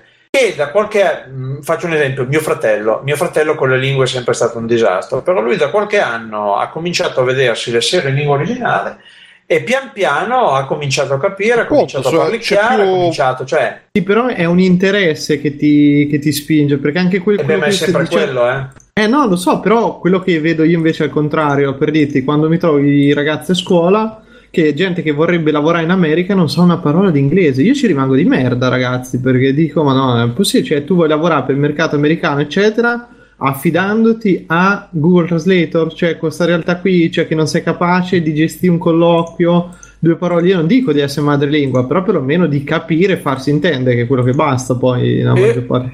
Ed è una cosa che io vedo che, boh, no, però le serie le guardano perché c'è il sottotitolo la sera prima in italiano, cioè la sera stessa che esce il film o il telefilm, c'hanno il sottotitolo in italiano e le guardano in originale, ma non imparano niente. È una cosa. Eh, ma cioè, io trovo proprio eh. un cortocircuito da questo punto E di ma vista. lì è sempre, lì purtroppo è sempre, comunque lì è sempre un problema personale, eh, perché voglio dire, Un problema, eh, scusa? ci sono legato alla sfera personale, perché Sì. anche se c'è il sottotitolo italiano, se tu hai voglia di imparare, eh, cominci ad ascoltare, e co- come voglio dire, è come se tu vieni mandato in, in Inghilterra senza sapere una parola. Dopo tre mesi che sei lì e non parli in italiano e parli solo ed esclusivamente con degli inglesi, per forza di cose eh, cominci a capire quello che ti stanno dicendo. Sì, per necessità, ti dici. Eh, eh, ma infatti è quello che spinge, la, la maggior parte delle cose è la necessità che ti spinge a farle, purtroppo. Per quello sto dicendo Eh, è un- torno che dovrebbero mettere molti più Ma chi molti dovrebbero, più Simone? Quello è il Chi? problema. Eh, il, problema è, sai, il problema alla base è come la cambi una cultura, come la cambi una società. Con la a meno scuola. che non c'è, a Sì, meno quando ti trovi la metà degli insegnanti, se non il 90%, che non sanno Vabbè, veramente raga. Sì, ma allora, eh, aspetta, sì, aspetta, eh, andiamo è avanti, Posso dire una cosa? piacere, però. Secondo me il problema della scuola, che è un problema che c'è sempre stato secondo me continuerà a esserci sempre, è che purtroppo qualsiasi materia viene livellata verso il basso, perché tu non puoi tenere il ritmo dei più bravi, tu per forza devi tenere il ritmo di quelli che stanno intorno a 6 e a 6 e mezzo, perché altrimenti se tu tieni il ritmo dei più bravi, la maggior parte della classe non ci sta dietro.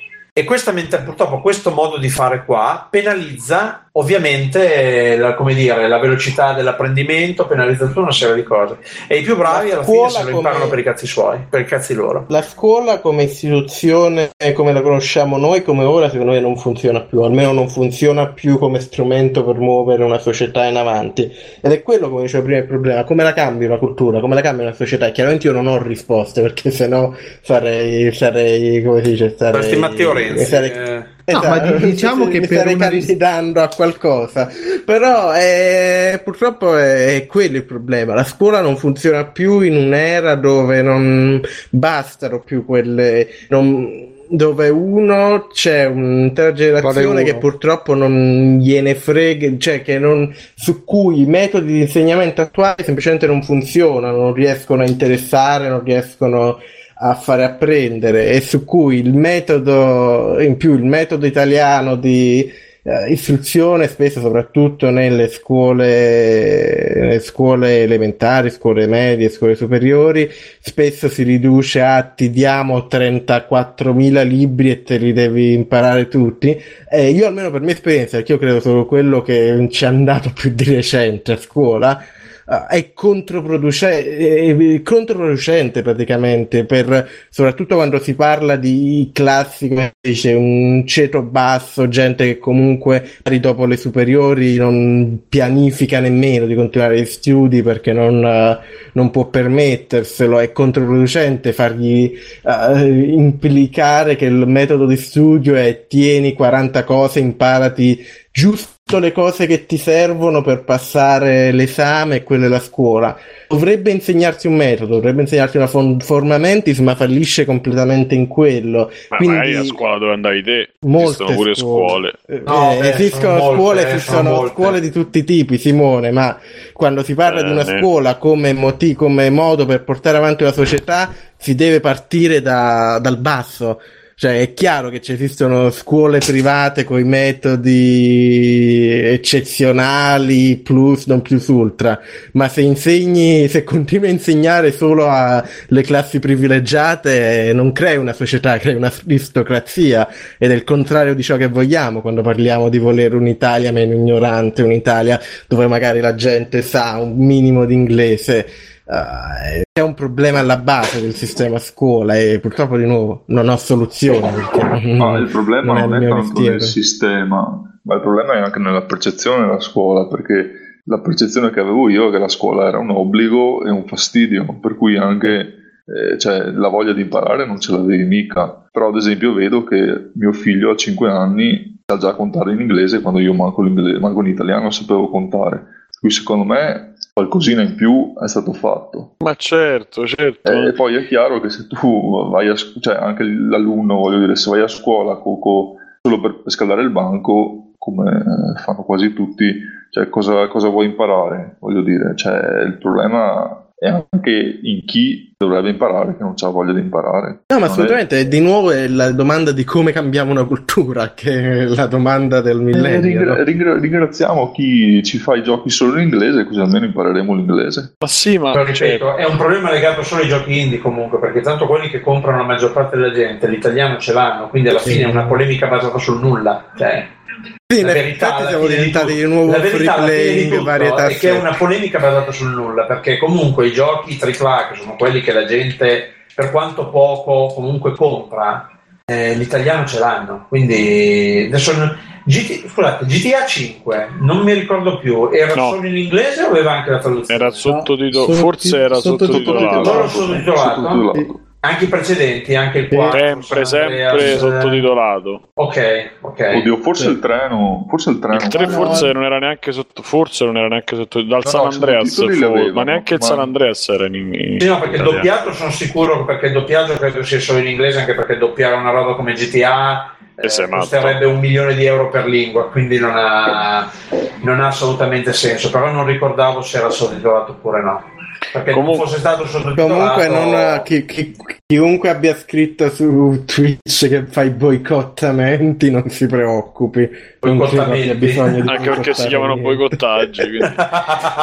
Però Boicottamenti mi piace di più in questo Sì, contesto, sì. mi spiace. Io, io andrei, andrei a chiudere, qua c'è un sacco, cioè ci sarebbe un sacco cui parlare, anche se a me non, non piace l'approccio perché sì, che uno dice sì, questo fa schifo, questo non fa schifo, ok, però eh, per- ci sono delle regole, cioè per cambiare la società ci vogliono i professori, i maestri dall'asilo e poi devi cambiare le persone quelle che verranno al posto nostro perché noi siamo già fragili.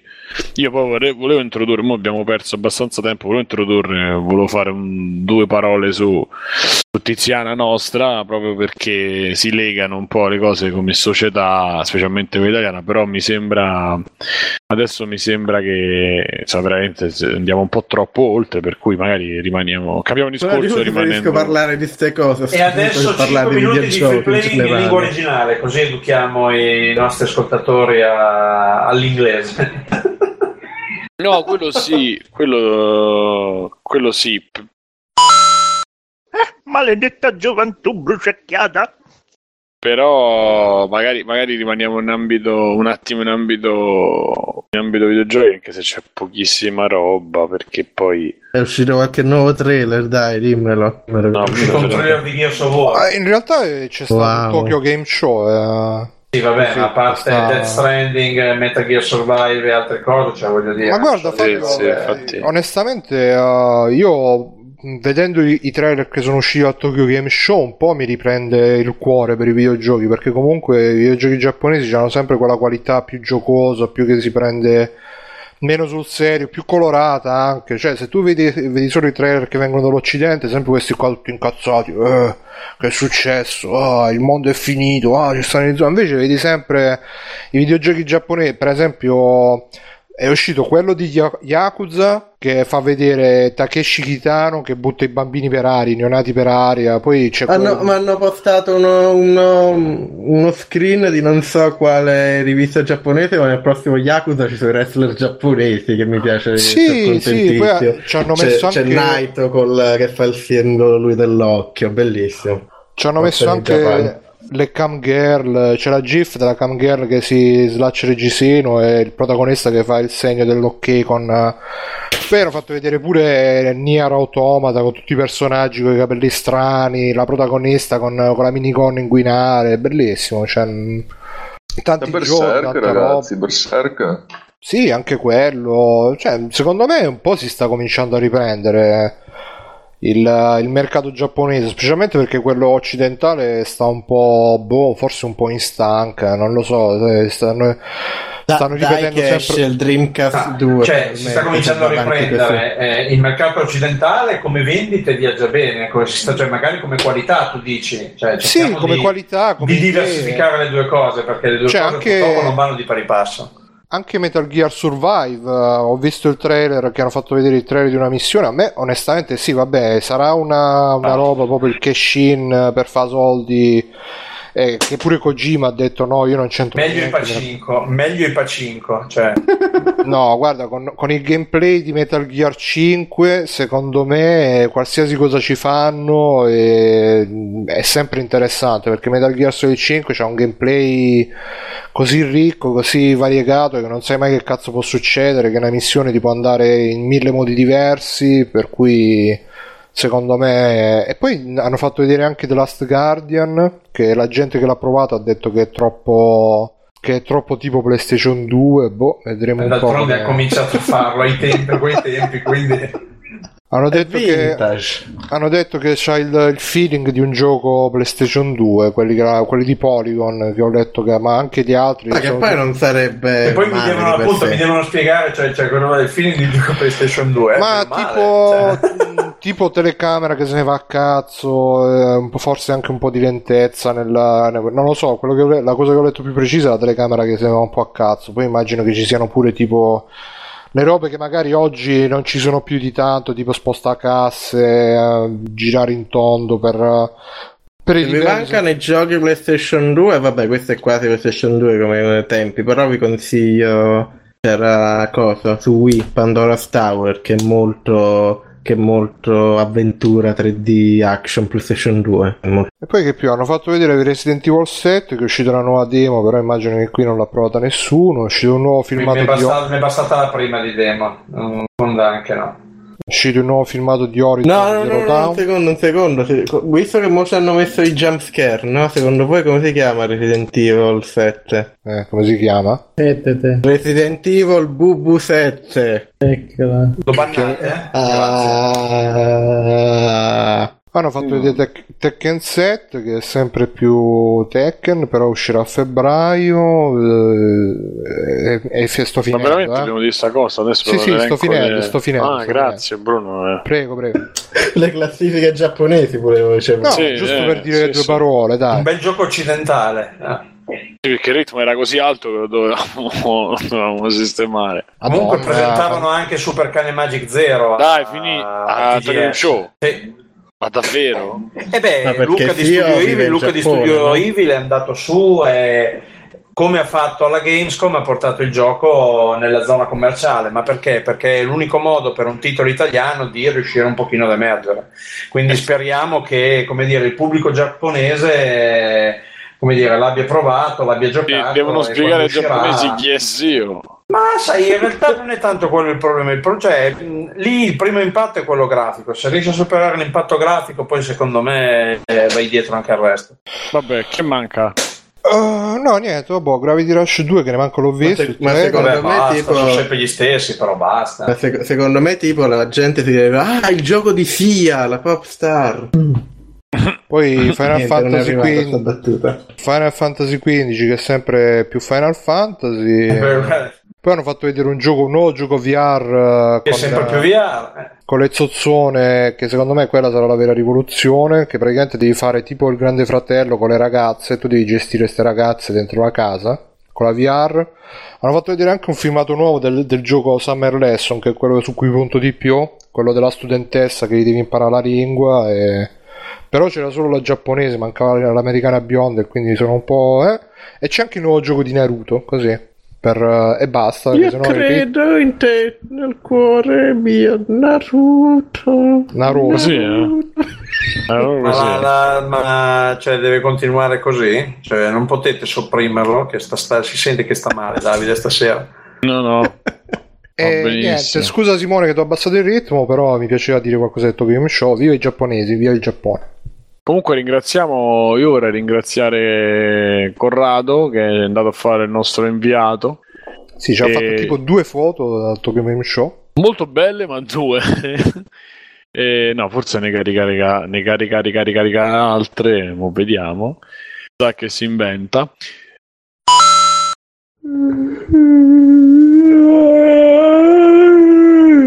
Porca E, e niente, per andare avanti, che facciamo? Vogliamo andare verso gli extra credits? Vogliamo leggere due letterine? Perché io vedo che qua, cioè, il problema del giornalismo videoludico sul post su Eurogamer lo lascerei. Lo lascerei. A me, cioè, Esatto, il problema è del giornalismo è che, non è, che, che è troppo intelligente secondo quel post. Il problema del giornalismo è che è giornalismo, quindi basta. No, vabbè, detto in breve diceva che quando c'erano le riviste Zap, eccetera, eccetera, erano adolescenti. in orario. eh. Erano adolescenti che scrivevano per altri adolescenti e quindi più o meno c'era. Adesso invece sono vecchi 40 anni che sci- scrivono per ragazzini e quindi è un po' anche un po' di pedofilo sta cosa. Comunque eh, il problema è che il succo dell'articolo era quello. Che secondo me ha anche un po' senso, però vabbè. Ma dai.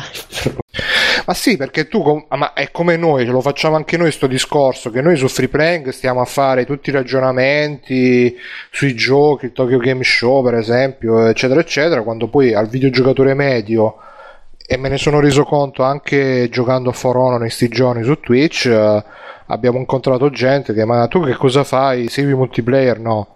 Ma eh, segui YouTube? Ah, qualcosina, ma niente, cioè noi siamo immersi in questa cultura, però ehm, magari la maggior parte di quelli che so- giocano ai videogiochi non sono quella maggior, immersi. parte, quella, quella maggior parte non leggerebbe manco Zap.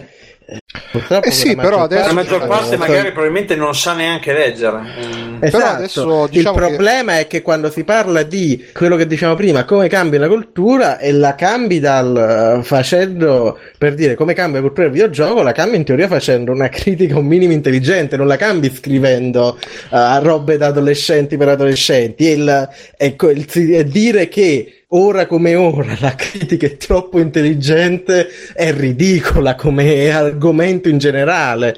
Eh, non, non ha- eh, cioè, non- non grammaticamente, chiaramente, eh, perché è scritto bene quello che vuoi tu, ma tematicamente non ha né capo né coda quell'articolo.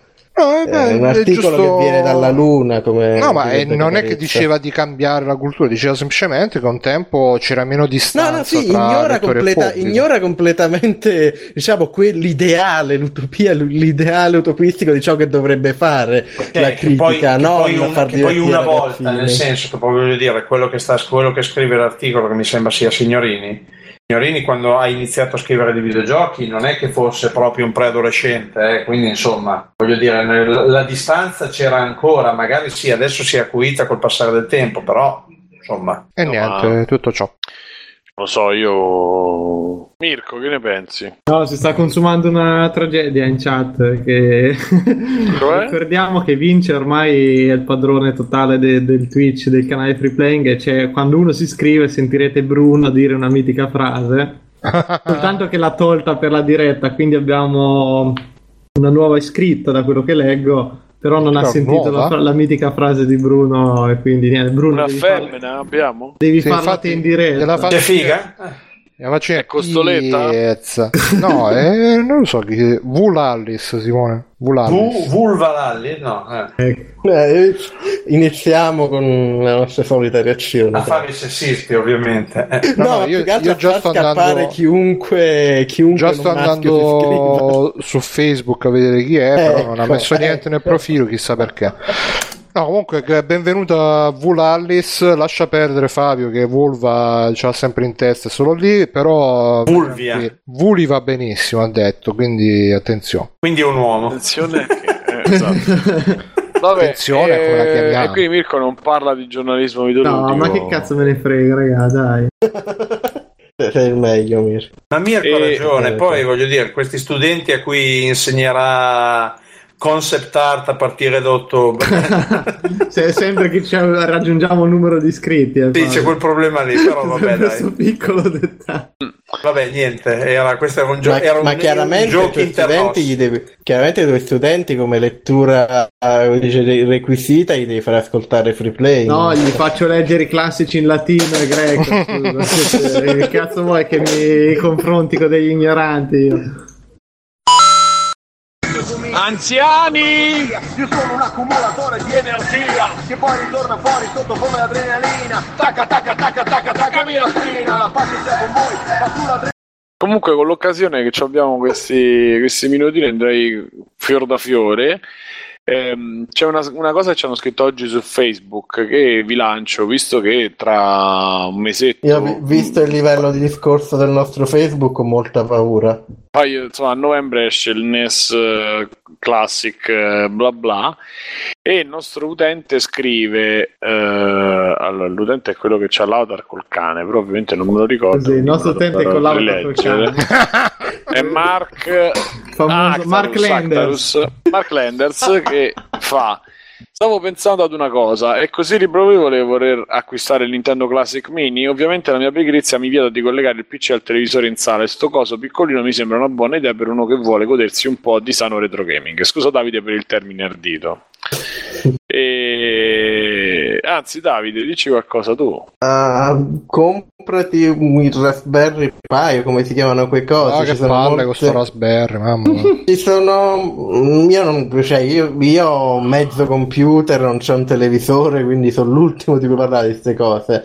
Uh, però Nintendo Mini non mi sembra uh, chissà che in termini. Cioè, è bello come oggetto di collezione, chiaramente. È una Di roba collezione. veloce. Di collezione.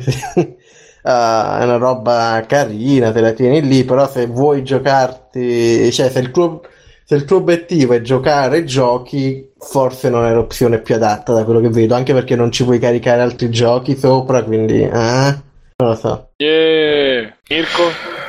Secondo me no, perché uno è piccolo e bigger is better, lo dicono tutti, eh, e quindi non, non ne vale la pena. Poi voglio dire, perché devi fare una cosa legale quando la pirateria ti permette di farla?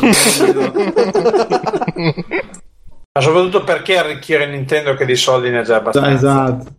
Come Eh, Nintendo ma- ma- adesso cioè, deve capire che deve fare da grande. È, è- è uno scherzo, però è vero alla fine, cioè se uno si sente molto più è, è molto più accettabile piratare giochi Nintendo quando te li vendono a 10 sterline sulla Ma per me Console. semplicemente 60 euro al di fuori del fattore nostalgico, cioè se vuoi l'oggetto da tenere e mettere lì è un conto. Se vuoi giocarci io non ci credo che ci giochi per più di 5 minuti. Perché quando ti accorgi che ti manca save state, che quei giochi sono invecchiati male, che molti ci hai già rigiocato 50 volte, boh, per me è attrattivo. Eh, Io non sono d'accordo. Io, io, cioè, se vuoi giocarci, ottimo. Però, se vuoi giocarci, forse è meglio comprarsi per appunto una macchina che ti aiuta con i save state.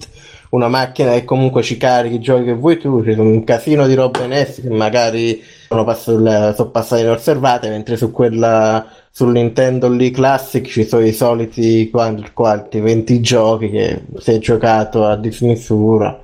Non Ah, so. poi diciamo una cosa, oh, meglio comunque il Nintendo Mini che le scarpe della Nintendo, eh.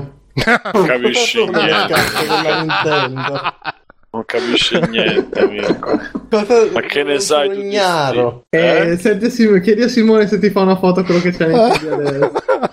Ma le scarpe della Nintendo non è che siano brutte, che costano troppo, perché se costassero 10 euro sarebbero anche belle. Ma puoi Ma comprare due. Nintendo Mini e metterteli ai piedi, eh, no. Ma in realtà il Nintendo Mini ha la potenza di due scarpe della Nintendo messe insieme.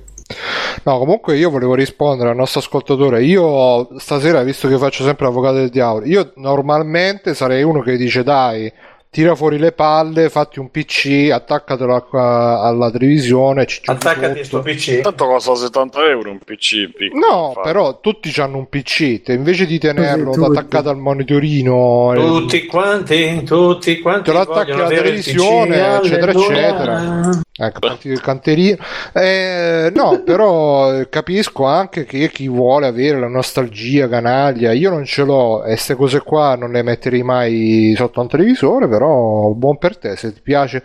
Ma, ma- Come si dice, whatever guarda- floats your boat, per dirla in inglese di British. Ma- ma guarda, alla fine è un dispositivo qualsiasi Android più un, un controller NES cinese USB.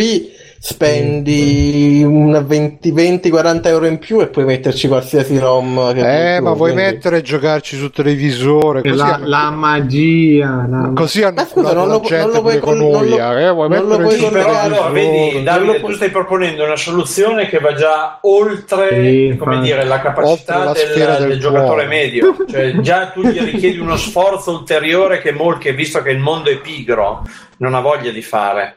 No, no, sono d'accordo, ma pure io sono pigro, eh, però diciamo che il problema principale del mini NES è che non ci puoi aggiungere altri giochi, quindi se l'intenzione davvero è di giocare, a me è quello che mi fa non consigliarlo, sinceramente.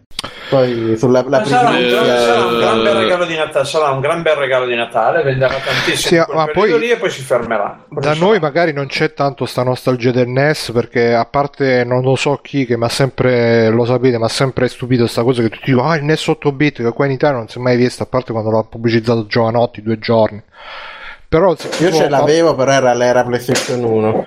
Quindi non... Sei, arrivato, sei time to market di Mattia Traverso, più o meno. Se tipo fa- quando hanno fatto per esempio il joystick, quello del Commodore 64 che c'era dentro i giochi, lo attaccavi alla TV, quello magari me lo sarei comprato personalmente perché la nostalgia e cazzo in culo, eccetera, eccetera. Poi però c'avevo gli emulatori quindi ho detto no. Però capisco che magari chi c'ha la nostalgia per queste robe gli piace. Io non riesco a capire come con tutti i giochi nuovi che ci sono uno debba mettersi a... Fabio, vecchi. nostalgia, È è la la nostalgia perché ti ricordi quando eri giovane, ti ricordi quando eri in salute, ti E allora ricordi mi quando faccio due pere. ti eh. Ma ricordi come- quando c'avevi eh, ma eh, magari Alcuni chi se lo fa sono fa ancora interessanti da un certo punto di vista. Più che altro mi chiedo perché i giochi Virtual Console Nintendo hanno l'idea che secondo me non mi dispiace neanche. ehm, non, non fanno esattamente filtri, ma aumentano la risoluzione in un certo modo e scuriscono l'immagine per dare il feeling che volevano creare sul televisore. Al contrario degli emulatori dove hanno tutti questi colori sparati, che non era come il gioco era pensato. Sono curioso di sapere se questo mini NES fa la stessa cosa.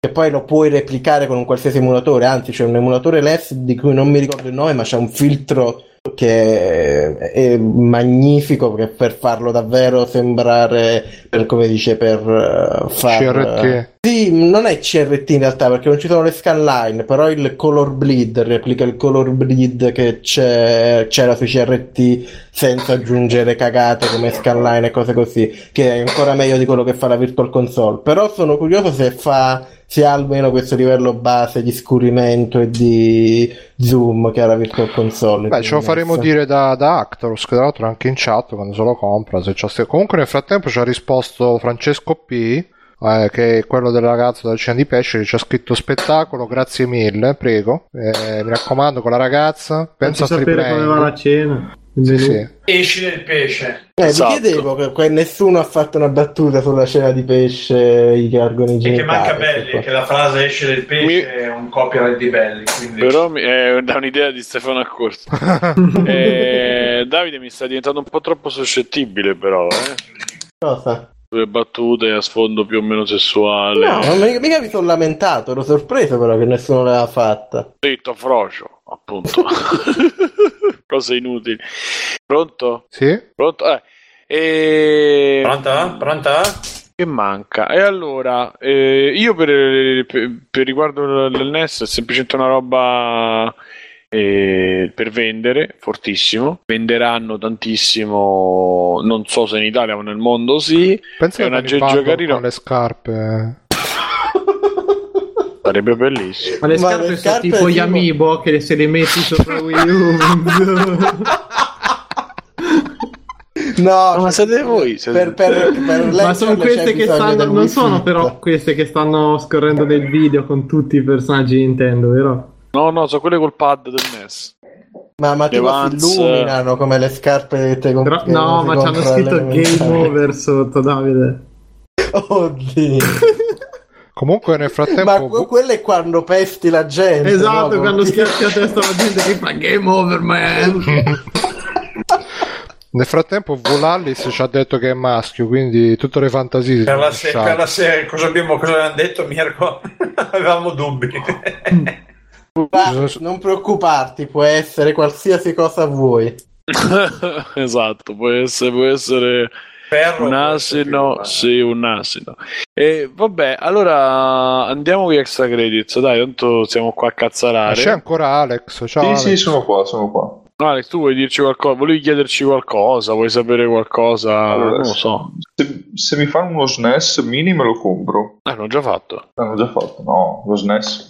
Ah, lo SNES, no, scusa, lo SNES è dipende da che giochi ci mettono. Vabbè, ma secondo me il fattore di nostalgia sullo SNES è molto più forte che non sul, eh, sul mini Lì. Ma se lo facessero con la possibilità che poi mi fai- me li fai anche ricomprare, ma mm, con la memorietta e me lo Ma tieni basta là, di io... comprare, basta, santo cielo. Li hai già comprati sei volte, basta. Eh, Nintendo, diglielo, vai a dire a Nintendo. Beh, ma puoi anche ricomprare scarpe quando ti vedi il numero e non ti va più bene. No, mo perché tu non, non- non O sei quando in grado, ma- troppo. Non siete in grado voi né di apprezzare né di indossare, dovete andare a fare le Può battute. accompagnare su. Ma io sto Eh, bene, io sto bene battute. con le mie scarpe da 10 euro, guarda, eh. Co- Comunque non so se l'ho già detto qui in qualche altra puntata, però sempre per la serie Nintendo e le console super sicure sul 3DS, tipo se c'hai gli hack illegali, super illegali come c'ho io, puoi praticamente togliere i giochi da... cioè c'è il gioco Virtual Console, te gli togli la ROM che c'è dentro e ci metti qualsiasi gioco che vuoi tu, che è una figata. Molto bella questa cosa, io dovrei poi mettermi pure a, a Da farlo. sta utente, da utente medio proprio, eh. No, vabbè, ma c'è la gente che lo fa per te, quindi tu basta che te lo scarichi, e che è temedissimo proprio. Comunque aggiornamento sulla situazione Vulallis ha detto chi ha detto che sono un uomo, io sono una donna, però prima ha detto il cazzone ce l'ho se vuoi te lo do, quindi fate voi. Fa- È, una- è la terza sorella Wachowski. ti- tirate voi le vostre conclusioni. Ha, ha una marcia in più. sì, infatti. Ah, rispetti Sì. le scelte dei- de- degli altri, rispettiamole. Comunque, Davide, ti chiedono se ci saranno delle chiacchiere su Table GDR. Così, ti è. Vuoi parlare tu? Table GDR. Eh, però po- le sto vedendo sul video che ha messo Andemind, sono fighe ste scarpe, dai. Mm, mm, A vederle così. Abbinate No, col cappello con l'elica, fai un figurone. Mamma mia. Ma, No, sono fighe, a parte gli scherzi. Certo, ma Table GDR cos'è un gioco? Non ho capito. Vogliono che parlo così a cazzo di sì, RPG parlaci di giochi, visto che ci giocavi sta settimana, io ti stalker su Facebook. Extra credits! No, no, no, perché, perché mi c'ha su Facebook hanno postato la mappa lì della loro base centrale che è molto divertente, quindi per chi c'ha su Facebook può andarsela a leggere. Ma di che gioco? Di che gioco? Ah, Hunter the Vigil, che è praticamente del mondo di vampiri, però si interpreta quelli che li vogliono ammazzare i vampiri e a tutte È le creature soprannaturali. In realtà hanno fatto, cioè era già tutto un universo, vampiri, lupi mannari, eccetera. Hanno fatto la seconda edizione che è proprio fatta apposta per essere modulare, che c'è tutto un universo. È l'universo Marvel, però con i mostri, con i mostri e con gli RPG cartacei, diciamo. Ha detto Vulallis no orrore sul mondo di vampiri, che edizione? Uh, New World of. Darkness, quindi la nuova, non l'originale. Ah, tra l'altro volevo fare un'errata corrige. Prima ho detto che si dice quando c'era 56, invece è quando c'era 65, per dire quando c'era lui, che so che tutti i nostri ascoltatori fascisti, sennò poi ci vengono a fare... Cazzo, no. La grande Sì. user base fascista del free play. Oh, dai, la libertà di parole e di stampa... Questa è la puntata dedicata alla No, no, la, fratellanza la- ariana, no? La libertà, Sì. poi, la libertà poi di denunciare la gente per apologia al fascismo anche, diciamo. Che apologia, quella è un- è una roba che secondo me bisognerebbe toglierla. Ma bisogna togliere l'importante è, che facciate, l'importante è che non facciate vedere il tatuaggio. Poi va bene. esatto. cioè. Ma sì, Beh. è un grande professionista comunque lui. Bene, Comunque Doctor ti possiamo- corregge e dice che era giusto 56 così per confondere un po' le idee. eh. Ah, è vero, era giusto. cinqu- Quindi errata corrige dell'errata corrige, cari amici, fratelli, camerata. E piace 56. confondervi le idee. sì, era per vedere se vedi, Doctor lo riconosce subito perché lui è un fratello camerata, visto subito. Doctor che ha il tatuaggio 56. Eh, ci scrive eh, l'amico Simone Cognome eh, o anche Simone H Master, Gorgo, Master Goron Sicuro che, che sei tu, che se non, non sei un fake. no, Ah, è la, la pietosa sonnambulo. cioè sarei veramente il più grosso idiota della storia Simone Cognome Beh, non si sa mai.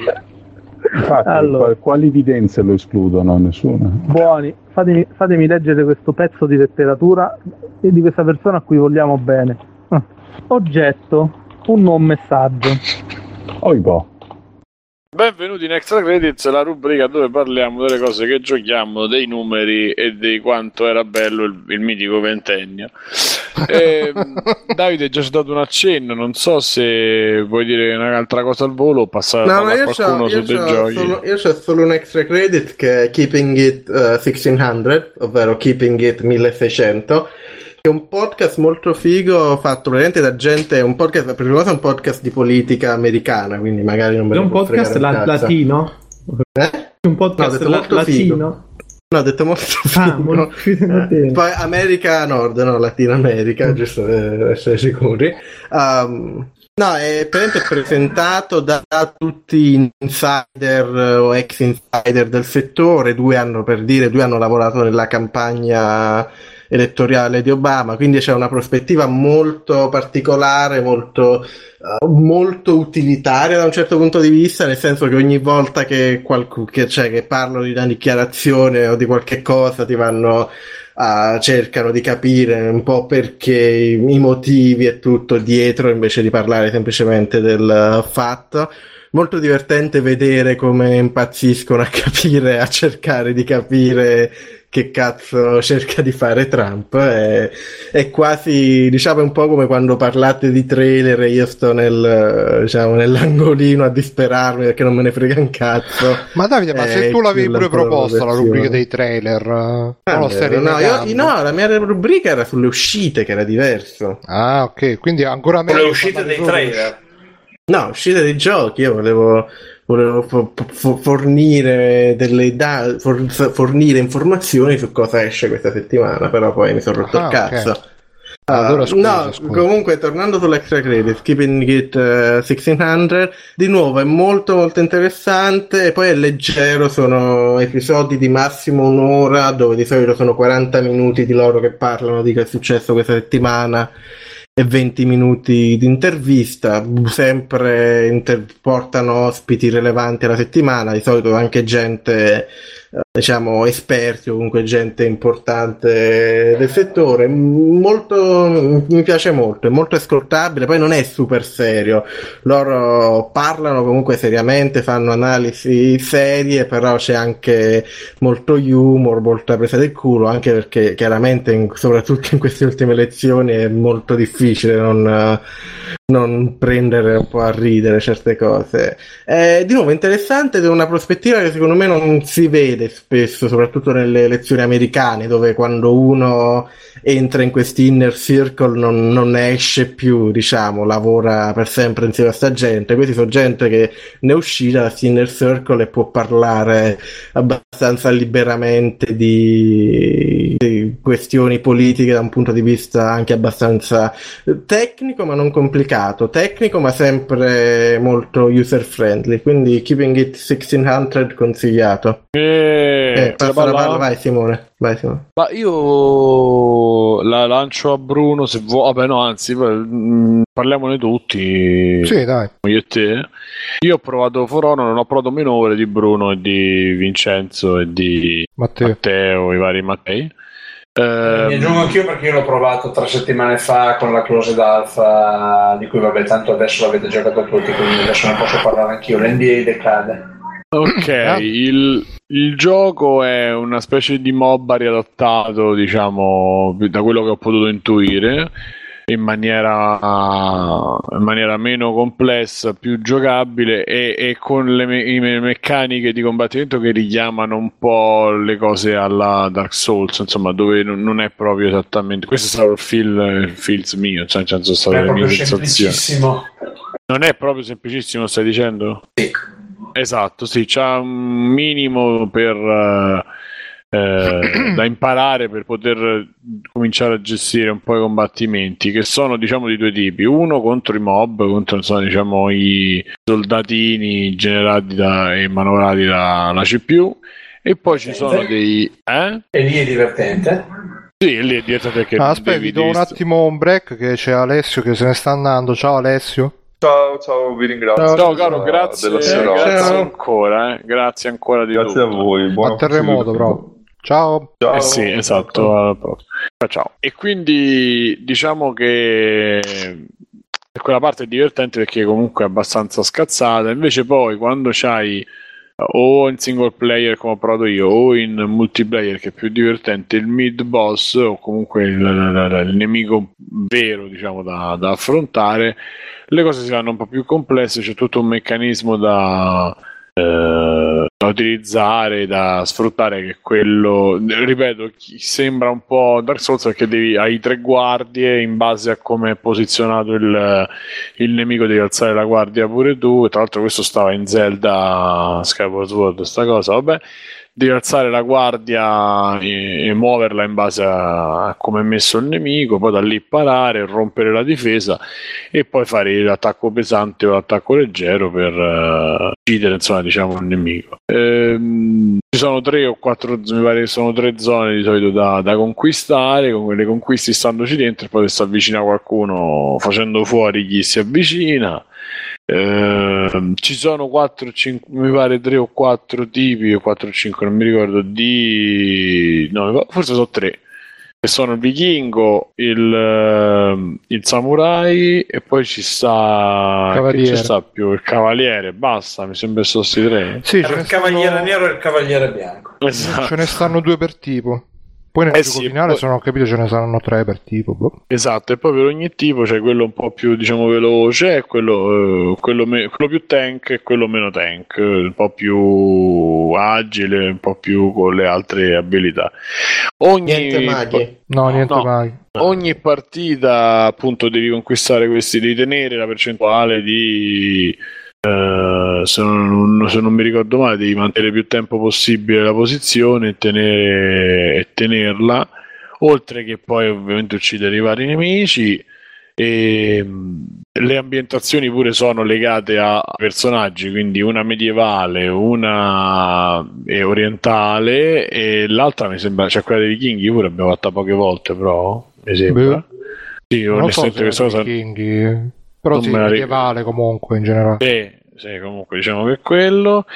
Eh, che dire, lo, lo stile combattente, cioè menarsi, specialmente quei mob, quelli più semplici, dà, dà soddisfazione. Con io, per, per quello che posso aver imparato io, quando vai contro invece il nemico, o comunque il, il nemico, cioè nel senso gestito dalla CPU o gestito da un altro, abbiamo sempre fatto in multiplayer, quindi era gestito da un altro umano. Secondo me quei, di- quei combattimenti diventano un pochino confusionari, però so gesti- cioè, perché poi non lo so, ho trovato difficoltoso gestire più persone, quello sì, e ho trovato difficoltoso, però questo credo sia una, una cosa legata all'apprendimento del- del- delle abilità Sì, più che a un problema di, di gioco, che ti viene un po', cioè, insomma, soffri, non è una cosa proprio scontata che riesci a buttare giù un nemico. E, dà soddisfazione, appunto. Credo che sia più legato questo problema, credo non esista una volta preso mano col gioco. E per quello che mi riguarda, io non so se lo prenderei mai a, a prezzo pieno, non so su quale piattaforma l'ho giocato su PC e devo dire che giustamente perché si- visto che puoi giocare sulle console va molto bene su PC. Peccato che tocca usare Uplay come, come client, che è un po' così. Eh, purtroppo di Ubisoft. eh. Ma alla fine non è così brutto Uplay, dai. Carino, fa, sta lì, sta buono. E vi lascio poi aggiungere perché Eh, il problema per di Play più che altro qua. è che devi averci tipo due client se ce l'hai su Steam. Fai partire su Steam, poi devi far partire da Play e te ne rompi un porcato. Sì, e ci abbiamo hard disk da 500 tera, sicuro che... No, no, ma non per spazio, proprio perché per, se- Per, no. per la pigrizia, per la pigrizia. Due, Esatto. Beh, comunque ci ho giocato se uno anch'io. vuole lo, quello desktop no, aggiustativo e tutto, che rompe il cazzo che nella barra sotto ci sono due client che girano. Eh, no, dicevo, comunque ci ho giocato anch'io. E io, a differenza di Simone, ci ho giocato. Mi, mi- mi ha proprio intrippatissimo. Ah, Ci abbiamo giocato online. Forse stanno ancora online le registrazioni twitchate. Grazie a Andemind. Vi ringrazio anche qui. Grazie anche a Backsoft che stava sempre con noi a Kajox. E sì, sostanzialmente quello che ha detto Simone eh, è, eh, diciamo che una volta che ci prendi la mano con i combattimenti diventa vera- a me è piaciuto davvero un sacco. Il sistema di combattimento secondo me è un'evoluzione di quello di Infinity Blade per iOS. Non so se ci avete mai giocato, però pure là c'erano colpi alti a destra e sinistra, e quindi per pararli bisognava andare alto, destra e sinistra, oppure bisognava attaccare alto, destra e sinistra. Però poi qui è più. mh, è più articolato perché appunto ci si può anche spostare, ci stanno anche mosse speciali, eccetera, eccetera, c'è la stamina e tutto quanto. È un sistema di combattimento secondo me molto interessante, molto basato, poi ti dà per ogni mossa c'è sempre il modo di, di controbattere, di fare la contromossa, almeno per quello che ho visto fino adesso, quindi non ci sono eh, tecniche per vincere. Il, il problema secondo me è che essendo, non essendo una roba così immediata come può essere un Call of Duty, allora, ed essendo che è un gioco basato sul multiplayer, ho paura che quando uscirà molta gente per- mh, si scoraggerà vedendo le difficoltà e quindi un po' lo mollerà perché Ah, fine c'è, anche la campagna, ci sarà anche la campagna single player. Sì, Io sono infatti- curiosissimo di vedere quella. Perché Infatti- È un gioco mi ha rotto i orient- coglioni in una maniera illogica. Ma è un gioco orientato più a un pubblico, diciamo, generalista come Call of Duty o una roba più da Sì, sì, sport? sì, sì, no, no, è da generalista. Ma assolutamente. secondo budget me- è un gioco che che mette vichinghi contro ninja, contro insomma, ma Ma non lo so, secondo me come, come pubblico è un, mm, cioè, deve essere un pubblico un po' più...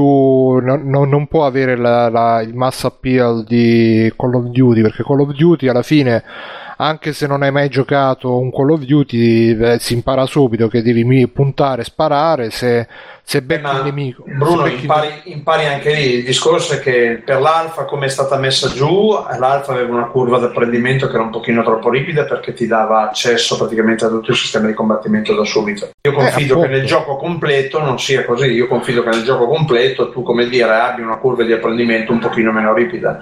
E sicuramente, sicuramente sarà così perché appunto con cioè, Sì, devono fare- un gioco del genere non può certo permettersi di fare il gioco per hardcore espertoni e roba del genere. Cioè, infatti devono, devono fare una campagna single player che sia coinvolgente, che ti faccia imparare bene il sistema di combattimento e poi ti lasci la voglia di confrontarti anche online contro gli avversari. Io sta paura ce l'ho perché che, che non abbia, che sia troppo difficile, perché Ubisoft ha già fatto il multiplayer di Assassin's Creed che secondo me era molto molto molto bello, molto interessante, molto mo- ah, molto anche diverso dai, non so se qualcuno di voi l'ha mai provato era, era basato tutto sullo stealth sul non farsi riconoscere dagli avversari però eh, molti non lo, non lo capivano come si giocava e quindi andavano, ammazzavano tutti e dopo un po' vedevano che non funzionava e dopo un po' l'hanno, ah, Ubisoft stessa l'ha, l'ha abbandonato negli ultimi capitoli l'ultimo è stato Black Flag ad avere la componente multiplayer, poi hanno fatto quel multiplayer cooperativo in uh, Unity e poi l'hanno proprio abbandonato. Però là c'era la differenza che in Assassin's Creed nel gioco principale fai, fai tante robe, compresi combattimenti contro altri avversari multipli, mentre nel multiplayer potevi fare solamente lo stealth, o comunque uno stealth neanche uguale a quello della- del gioco, quindi un po' diverso. Erano praticamente due giochi diversi alla fine. Per questo pro- probabilmente non, eh, non è andato bene. Era, era- era una modalità messa lì semplicemente per arricchire, ma non aveva senso. Cioè, Ma secondo me, guarda, era molto bella ed era un bel arricchimento, però pro- purtroppo probabilmente non era... eh, Dopo che uno si era giocato tutto il gioco principale, poi, cioè Call of Duty tu ti giochi il gioco, poi nel multiplayer ritrovi sempre lo stesso gioco, magari con qualche cosina in meno, però il gioco di base è quello, mentre nel multiplayer... Secondo me c'è anche il fattore che dopo che ti sei giocato 100 ore Assassin's Creed, ma chi te lo fa fare il giocato?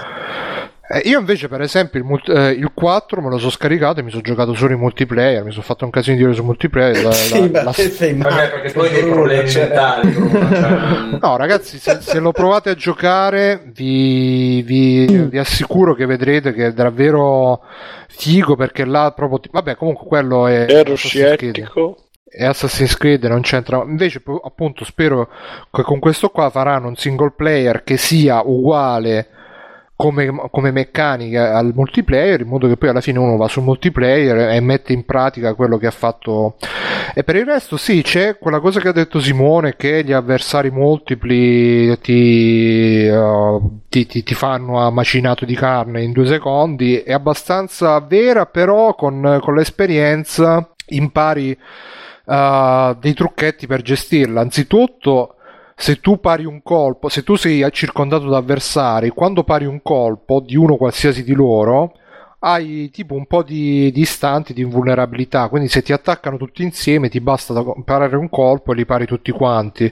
Infatti quando sei dalla parte diciamo opposta, che siete in 3 in 4 ad attaccare una persona sola, se si attacca tutti quanti nello stesso momento non si riesce mai ad attaccare perché quello sta sempre in parata, bisogna aspettare che dopo che ha attaccato uno attacca l'altro, attacca l'altro, attacca l'altro e quindi questo già li rende più gestibili.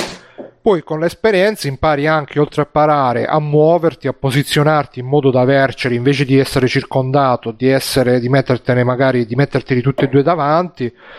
E, e devo dire che io alla fine riuscivo anche a gestire, non dico gli scontri contro tre persone, però se me ne capitavano due insieme, magari una botta uno una botta all'altro, riuscivo a, mh, anche a, a buttarli a terra. E là la soddisfazione era grandissima perché poi comunque dai, figo che tu sai che comunque lo scontro è difficile, però magari ti metti là sul ponte, dici di qua non si passa, ci fai la taunt, che gli dici con la manina vieni vieni, quelli arrivano, arriva il vichingo che prendono tutti sto cazzo di vichingo buzzone, lo scanzi, gli fai il contrattacco, arriva l'altro subito, azzeccava, il contrattacco a quell'altro, ta ta ta ta ta, ammazzi tutto e sei il re del, del mondo perché è stato il Campione primo... mondiale di For Honor No, guarda, è Bruno. stato il primo gioco perché poi a me, lo sapete, i picchiaduro per me sono il genere proprio d'elezione, quindi per- un gioco così per me Genere di erezione. Sì, sì, anche.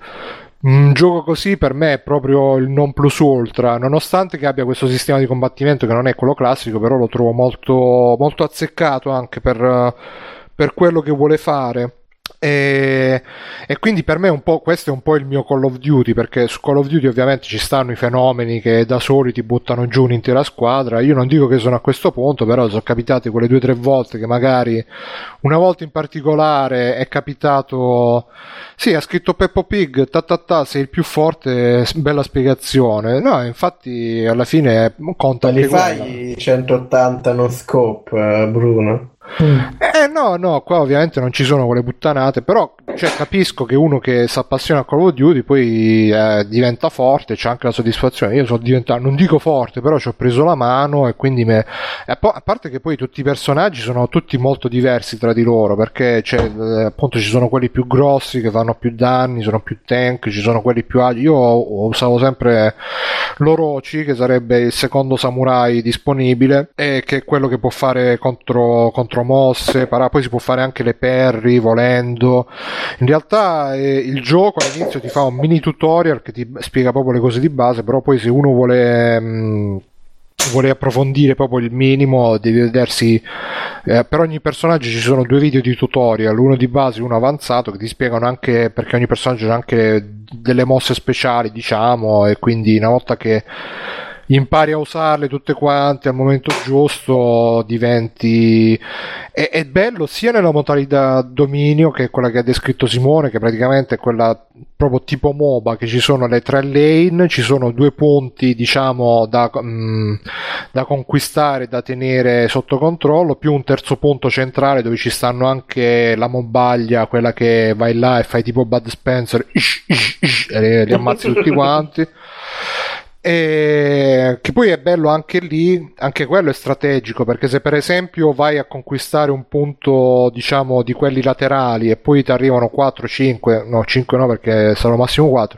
e ti arrivano 4 che ti inseguono, allora tu scappi scappando passi attraverso i tuoi alleati così magari quei, um, quei pochi alleati che c'hai que- la mobaglia tua un po' li blocca quindi anche lì c'è sta cosa strategica poi c'è la cosa anche di usare un po' lo scenario per buttare giù gli avversari c'è una c'è una mossa che si può fare prima la spinta per eh, appunto perché ogni mossa ha la sua contromossa quando l'avversario sta in parata tu gli puoi fare una spinta per destabilizzarlo e poi dopo la spinta gli puoi fare una presa per buttarlo, per spingerlo da diverse parti. E, um, c'è anche il colpo dall'alto tipo Dark Souls che fa un casino di male che ammazza tutti all'istante. Infatti con Andemind eh, c'è stato il grande momento, la grande strategia che ho detto tu buttalo, tu tienilo sotto che arrivo io da sopra, lui lo, lo stava impegnando da sotto e io sono arrivato Cioè, da la sopra. con stessa la- strategia che utilizzano nei film porno dove fanno la double penetration. Cioè. Sì, sì, sono arrivato da sopra, gli ho ficcato la spada in culo direttamente, abbiamo vinto, grandi, grandi proprio, poi dopo ci siamo andati a bere una Eh, birra insieme, però due, due contro uno, eh, Bruno, non è for honor. Eh no, ma onore. infatti, infatti, infatti eh, la modalità dominio è un po'. ci stanno queste situazioni che infatti un po' mi dispiaceva alla fine. Alla fine diventava tipo come quello, quello che si vede all'inizio del gladiatore, no? Che fanno vedere il barbaro che, che ammazza tutti e che viene circondato dai soldati che, che lo fanno a merda. Ci, so- ci sono molto spesso queste situazioni qua alla fine dei match che ne rimane uno e lo fanno tutti quanti a merda. E- però eh, ci sono anche le modalità, appunto stavo dicendo, c'è la modalità duello che è proprio uno contro uno e lì secondo me quella serve anche per imparare meglio il sistema di combattimento perché giustamente non avendo la distrazione di dover prendere i punti e di dover fare i mob, stai uno contro uno, ti impari un po' come funzionano i combattimenti, eccetera, eccetera. E poi c'è la modalità 2 contro 2 dove sono due squadre appunto e ognuna, o- o- ognuno ha il proprio avversario, però poi quando uno ammazza l'avversario può scegliere se ha- può andare dove stanno combattendo gli altri due magari dare una mano al suo amico. E lì si vedeva veramente la gente perché alcuni magari arrivavano e, e raddoppiavano l'attacco e quindi praticamente 9 volte su 10 ti facevano il culo. Altri invece stavano là ad osservare, là vedevi proprio l'onore che aspettavano prima che aspettavano prima. No, è figa sta cosa, cioè Detto questo, riusciamo a smettere di parlare di For Honor perché voglio dire 20 minuti a parlare di For Honor, cioè Sì, infatti. Avanti che coglioni come il gioco. No, più che altro Fabio, dici tu se vuoi inserirti più che... Eh, no, su Comunque a me è in piaciuto, realtà, lo su prenderò day Honor in one, realtà, sì. ripeto, non ho Day niente da One lo dire. prendi? sì, per me sì. Ah. Su For Honor in realtà non ho niente da dire, nel senso che io attendo la campagna single player con- per, per dare un giudizio, perché così il multiplayer mi ha veramente sfantecato la minchia. Non è essa stessa già il piacere, Fabio. Che cosa? Attesa. Vabbè. E allora no, io vi parlerei. Aspetta, aspetta, Bruno, hai più, eh, lo prendi Day One e... No, no, vabbè, all- alla fine no, capisco che magari se uno non gli piace, però a me è piaciuto assai, quindi per me lo guarda, lo prendo sicuro al day one. L'unica cosa, ripeto, spero che non, eh, non si svuoti come il multiplayer di Assassin's Creed, perché giustamente chi non ha la passione dopo un po' si rompe i coglioni, lo trova monotono. Tra l'altro c'è anche questa cosa che è molto, le animazioni sono abbastanza lente, ma è fatto apposta perché è tutto basato su... Sì, vanno lette, cioè è tutto basato su mosse contro mosse, quindi se fosse stato le mosse super veloci, un po' così, eh, non sarebbe stato possibile fare le parate, diciamo, di reazione. Quindi anche per Sì, quello ma magari... te- tu che ti sorprendi che lo prendi al day, che lo prendi al day one, ricordati che Bruno ha preso Assassin's Creed 4 al day one per giocare al multiplayer, quindi... Eh, scusa se eh. mi piace il multiplayer di Assassin's Creed. Tra l'altro il, mus- il multiplayer di Assassin's Creed praticamente è lo stesso Ah, concept. eh, basta!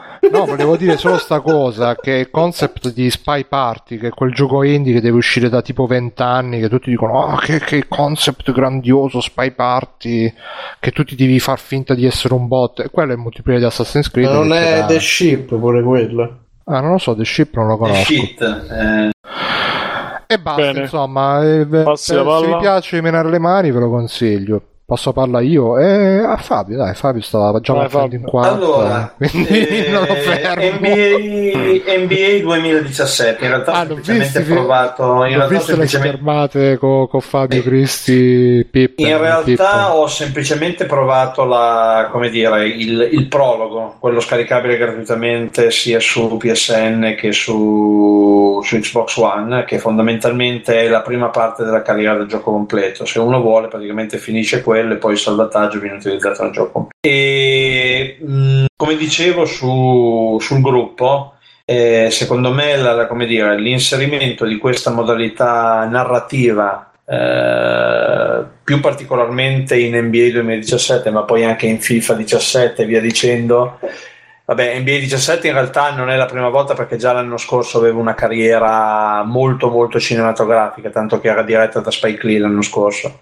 Quest'anno appunto hanno aggiunto questa possibilità di inserire la propria faccia eh, utilizzando la companion app e dal mio punto di vista è una cosa che aumenta l'immersività in una maniera pazzesca perché vedere un personaggio che assomiglia, ti assomiglia nelle fattezze, ovviamente solo in volto perché magari averlo il fisico di un cestista Ah, l'hanno fatto solo da quest'anno? e con l'aggiunta del volto sì, mi sembra che l'anno scorso non ci fosse questa possibilità. io tipo eh, la- sta cosa la feci con Fight Night 4 che è quello Sì, che però uscì- utilizzava un'altra tecnologia EA, Ah. non utilizzava questa cosa qui, no? la tecnologia qui è che fondamentalmente tu utilizzi il- la fotocamera del, del- del cellulare tramite l'applicazione che è My, My NBA 2K17 e oltre ad essere un gioco di carte free to play ha anche questa modalità per cui tu fondamentalmente ti fotografi, cioè ti fotografi. In realtà fai una specie di scansione a 60 gradi. Cioè tu devi, ti, ti metti davanti alla fotocamera, devi girare la testa di 30 gradi a sinistra e 30 gradi a destra, lui fondamentalmente ti prende tutti i punti, fa un 4-5 minuti di processing e ti tira fuori quella cosa che, figo. che appunto avete visto. E come dicevo, mh, cioè, considerando che appunto io sono una persona che gioca ai giochi sportivi ormai da 30 anni, però sinceramente dopo, un- do- do- dopo tutto sto tempo, che sia FIFA, che sia PES, che sia NBA, eccetera, eccetera, fare le classiche partite multiplayer con gli amici, multiplayer locale con gli amici, eccetera, eccetera, ti rompe un po' i coglioni. Secondo me questa cosa qui, soprattutto ovviamente a livello single player, è una cosa che, che rende veramente tanto. E poi ripeto, il, il fatto di entrare nel gioco ti rende ancora tutto più, più immersivo.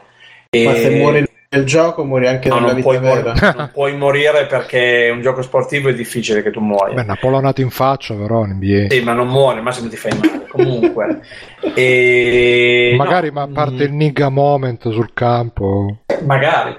No, eh, Come sta, come dire, sto, sto seriamente meditando di, di comprarlo, o meglio, sto seriamente meditando di trovare un modo per averlo al prezzo più basso possibile. Se il prezzo è zero, ovviamente preferisco, questo è un po' il discorso. E Eh, comunque, puoi chiedere una key, puoi dire che sei un no, che chi, io, youtuber. io gioco su, io gioco su PS4, che chi, adesso recupererò in qualche modo. Puoi dire che sei un famoso youtuber che vuoi la key. Adesso vi rivelo una, vi rivelo una chicca. Eh, MotoGP 13 a- anni fa, e, mh, nel design originale del gioco, noi avevamo una modalità storia eh, molto narrativa. E ovviamente non così complessa a livello tecnico perché chiaramente non è che potevamo permetterci di fare una cosa di questo tipo Eh, sarebbe stata una narrazione tutta a fumetti con uno stile molto particolare e quella modalità se fosse stata in gioco secondo me avrebbe fatto fare il salto di qualità a, a MotoGP e non l'avrebbe fatto sembrare il classico gioco di guida.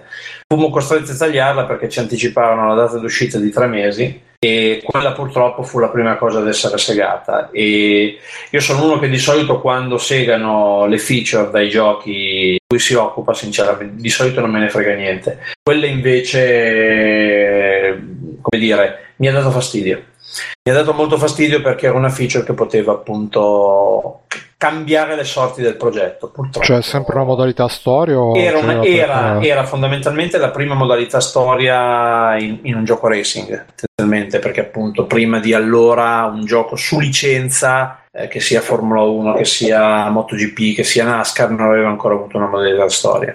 Solo che sarebbe stata a fumetti, non sarebbe stata ambientazioni 3D come tu vedi adesso in FIFA, in eh, One 2016, in NBA 2K17.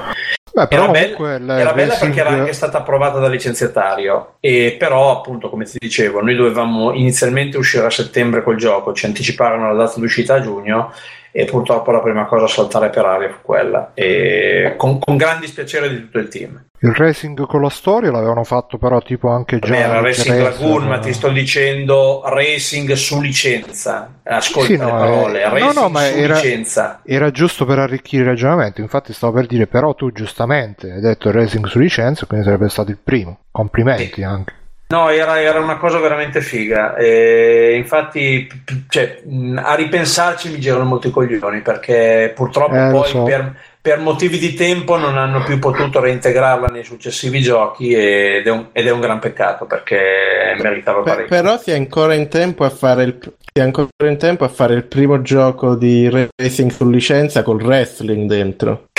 No, non credo che quello ti verrebbe mai. Ma quindi neanche in, eh, neanche in Valentino Rossi The Game non c'è un minimo di storia, un minimo di carriera, che ne so, niente. car- sì, ma c'è la carriera classica standard, non, Ah, c'è, non, c'è, non c'è una cosa così. Cioè, Quindi è anche, giusto- F1, anche F1 2016 alla fine, guardando bene, adesso l'hanno abbellita graficamente perché hanno fatto tutta una serie di cose a livello di presentazione molto fighe, ma è la carriera classica. Mentre, Quindi non c'è è tipo come Franco Baresi Soccer all'epoca che Eh, c'era non solo Franco ricordo com'era Franco che, Baresi Soccer. No, era kick-off solo con Franco Baresi in copertina. Che cazzo di paragone di merda fai? Cioè, non lo so io. Eh, se è sempre lo stesso gioco, solo con Valentino Rossi in copertina, stai dicendo quello. No, in realtà io stavo dicendo tutt'altro, però insomma. Ok, scusa. Scusa, Fabio, scusa. Per- però ora ci vuole il gioco di moto di Franco Baresi che non so me sarebbe bellissimo.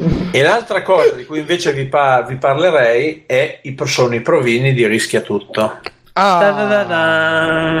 Allora, niente, li ho fatti una settimana fa. Vedremo, vedremo se mi chiamano in trasmissione. Vedremo. Diciamo che c'è un momento, dovrebbero mandare, avanti, dovrebbero mandare in onda anche i provini. Quindi, come dire, potrebbero esserci dei momenti imbarazzanti che finiranno in onda, tipo me al trucco. Non è proprio una cosa molto bella, insomma. E le domande che mi hanno fatto ho risposto quasi a tutto, ho avuto un paio di dimenticanze sul cinema italiano e su altre cose. E quando Fazio mi ha detto, fa, lei sta portando gli anni Ottanta, lo sa che è un argomento molto difficile, e io ho risposto, il pericolo è il mio mestiere. e io spero che, vada in onda, io spero che questa vada in onda perché sono anni di meme garantiti. Eh, senti, ma con Fazio, ma c'era anche Lucianina o solo Fazio? No, no, no, c'era Fazio, c'era il signor No, c'era la direttrice di Chuck, che era quella che faceva le domande sul cinema, e c'era un altro scrittore, Francesco Piccolo. Se- senti, ma da là negli studi, veline, cose, vesti, No, girare. gli studi Rai, studi Rai sono istituzionali di figa. Non, hai, non hai pippato cocaina? nei- No, no, no, non ancora, ci sono stato troppo poco. Devo, Non, non c'era purtroppo Pippo non- Baudo con le Ma- bitches eh, intorno? No. Ma gliel'hai detto che ti manda free playing, che lì ti pigliano di No, sicuro se lo no. dicevi. Ho detto che mi manda Piccone, era più, più Quindi non, non hai Rai. fatto nessuno inside joke, tipo ragazzi, Assolutamente. Potevi dire gli anni 80, potevi dire ma io ho la schiena dritta degli anni 80. No, non ce n'era, non ce n'era bisogno, non ce n'era bisogno. E l'applauso rallentato. Pizza. Adesso, ripeto, mi hanno detto di- comunque di continuare a studiare. eh, Rimandato a settembre. No, mi hanno detto di continuare a studiare per il programma finale. Mi hanno detto quelli della redazione. dove- però poi dove- bisogna vedere. Cioè, tu sei il boss finale, tipo il Goro di. No. Il Il di programma Fazio. finale vuol dire il programma che andrà in onda. Non il, Lì ti sto prendendo un po' per il culo. Sì, no, vabbè, comunque, ripeto, eh, Ma vediamo. dove- dovevi parlare di Appazio da, da conto nostro e chiedergli se volevano fare free play in tv. Ma non me ne frega niente, io vado lì per vincere soldi. I lingotti Di voi non me ne frega niente. ma perché non fai le marchette che fa un sacco di soldi? Fa? Basta.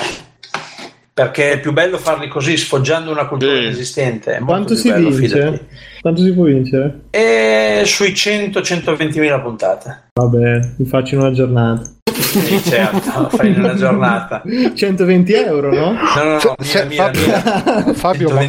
quando, Fabio, ma quando ti danno i gettoni d'oro, poi tipo te li metti in tasca e te ne vai a casa? No. No. Non, non te li danno tipo il sacchetto con i gettoni d'oro. Vabbè, non rifacciamo le stesse battute due- settimane fa, sono sempre le Sì, stesse. effettivamente siamo proprio. Io sono Vabbè, quello. Vabbè, basta così. Vediamo se mi chiamano. Se mi chiamano, Passa la palla? Dai, in bocca Ah, boh, a. Simone. Io la ripasso a Mirko. E Che la ripassa Bruno, che la ripassa sto cazzo. No, No, Mirko dovrebbe. Eh, che è partito. Va. Lords of the Fallen, che era tra i giochi del Plus di questo mese. e L'ho, l'ho trovato abbastanza brutto come gioco, nel senso che tecnicamente è anche fatto bene, se non fosse che non tiene il frame rate in pochissime occasioni. E vabbè, riprende in tutto e per tutto lo schema e l'approccio a Dark Souls col fatto che hanno rallentato tutto in una maniera mostruosa. Perché The Lord of the sì, Fallen. pratic- ma così. veramente è così, cioè nel senso che eh, l'approccio è quello, c'è una certa lentezza, c'è una facilità nel morire, comunque con pochi colpi vai a terra ed è finita.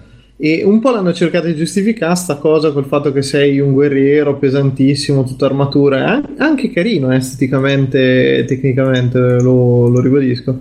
Però è tutto lento, cioè che tu veramente per dare un colpo ci metti tre quarti d'ora, ti, ti rompi il cazzo prima che l'animazione sia finita. Poi e anche i Ma non è che è un gioco a turni, non te ne sei accorto. No, No, no, no, ci ho no, pensato, no, ci ho pensato, ma non, non è così. Infatti, Io l'ho, dis- l'ho disinstallato dopo tre minuti di gioco. Sì, non ci riesci, ma veramente ti fa. Io sono arrivato al quarto boss, però poi arrivi anche a due, due boss. Tipo, il primo parte bene perché è uno che tu gli spacchi l'armatura, quindi ogni volta che perde il pezzo dell'armatura eh, cambia l- le mosse che ti fa l'attacco. Però arrivi gli altri due che sono una ripetizione per 4-5 volte che dura veramente 10 minuti in combattimento. Di aspetti che dai il colpo, tu fai tre passi indietro, vai avanti dalla mazzata. E poi, ma, ma proprio lento, lento, lento. Io non, non ce l'ho fatto a, a giocare. A un certo punto ho abbandonato perché mi ha veramente spaccato i coglioni in una maniera incredibile. Sembra veramente di giocare a rallenti, non di giocare a un gioco lento, ma di giocare a rallenti. Cioè, tutto proprio diluitissimo.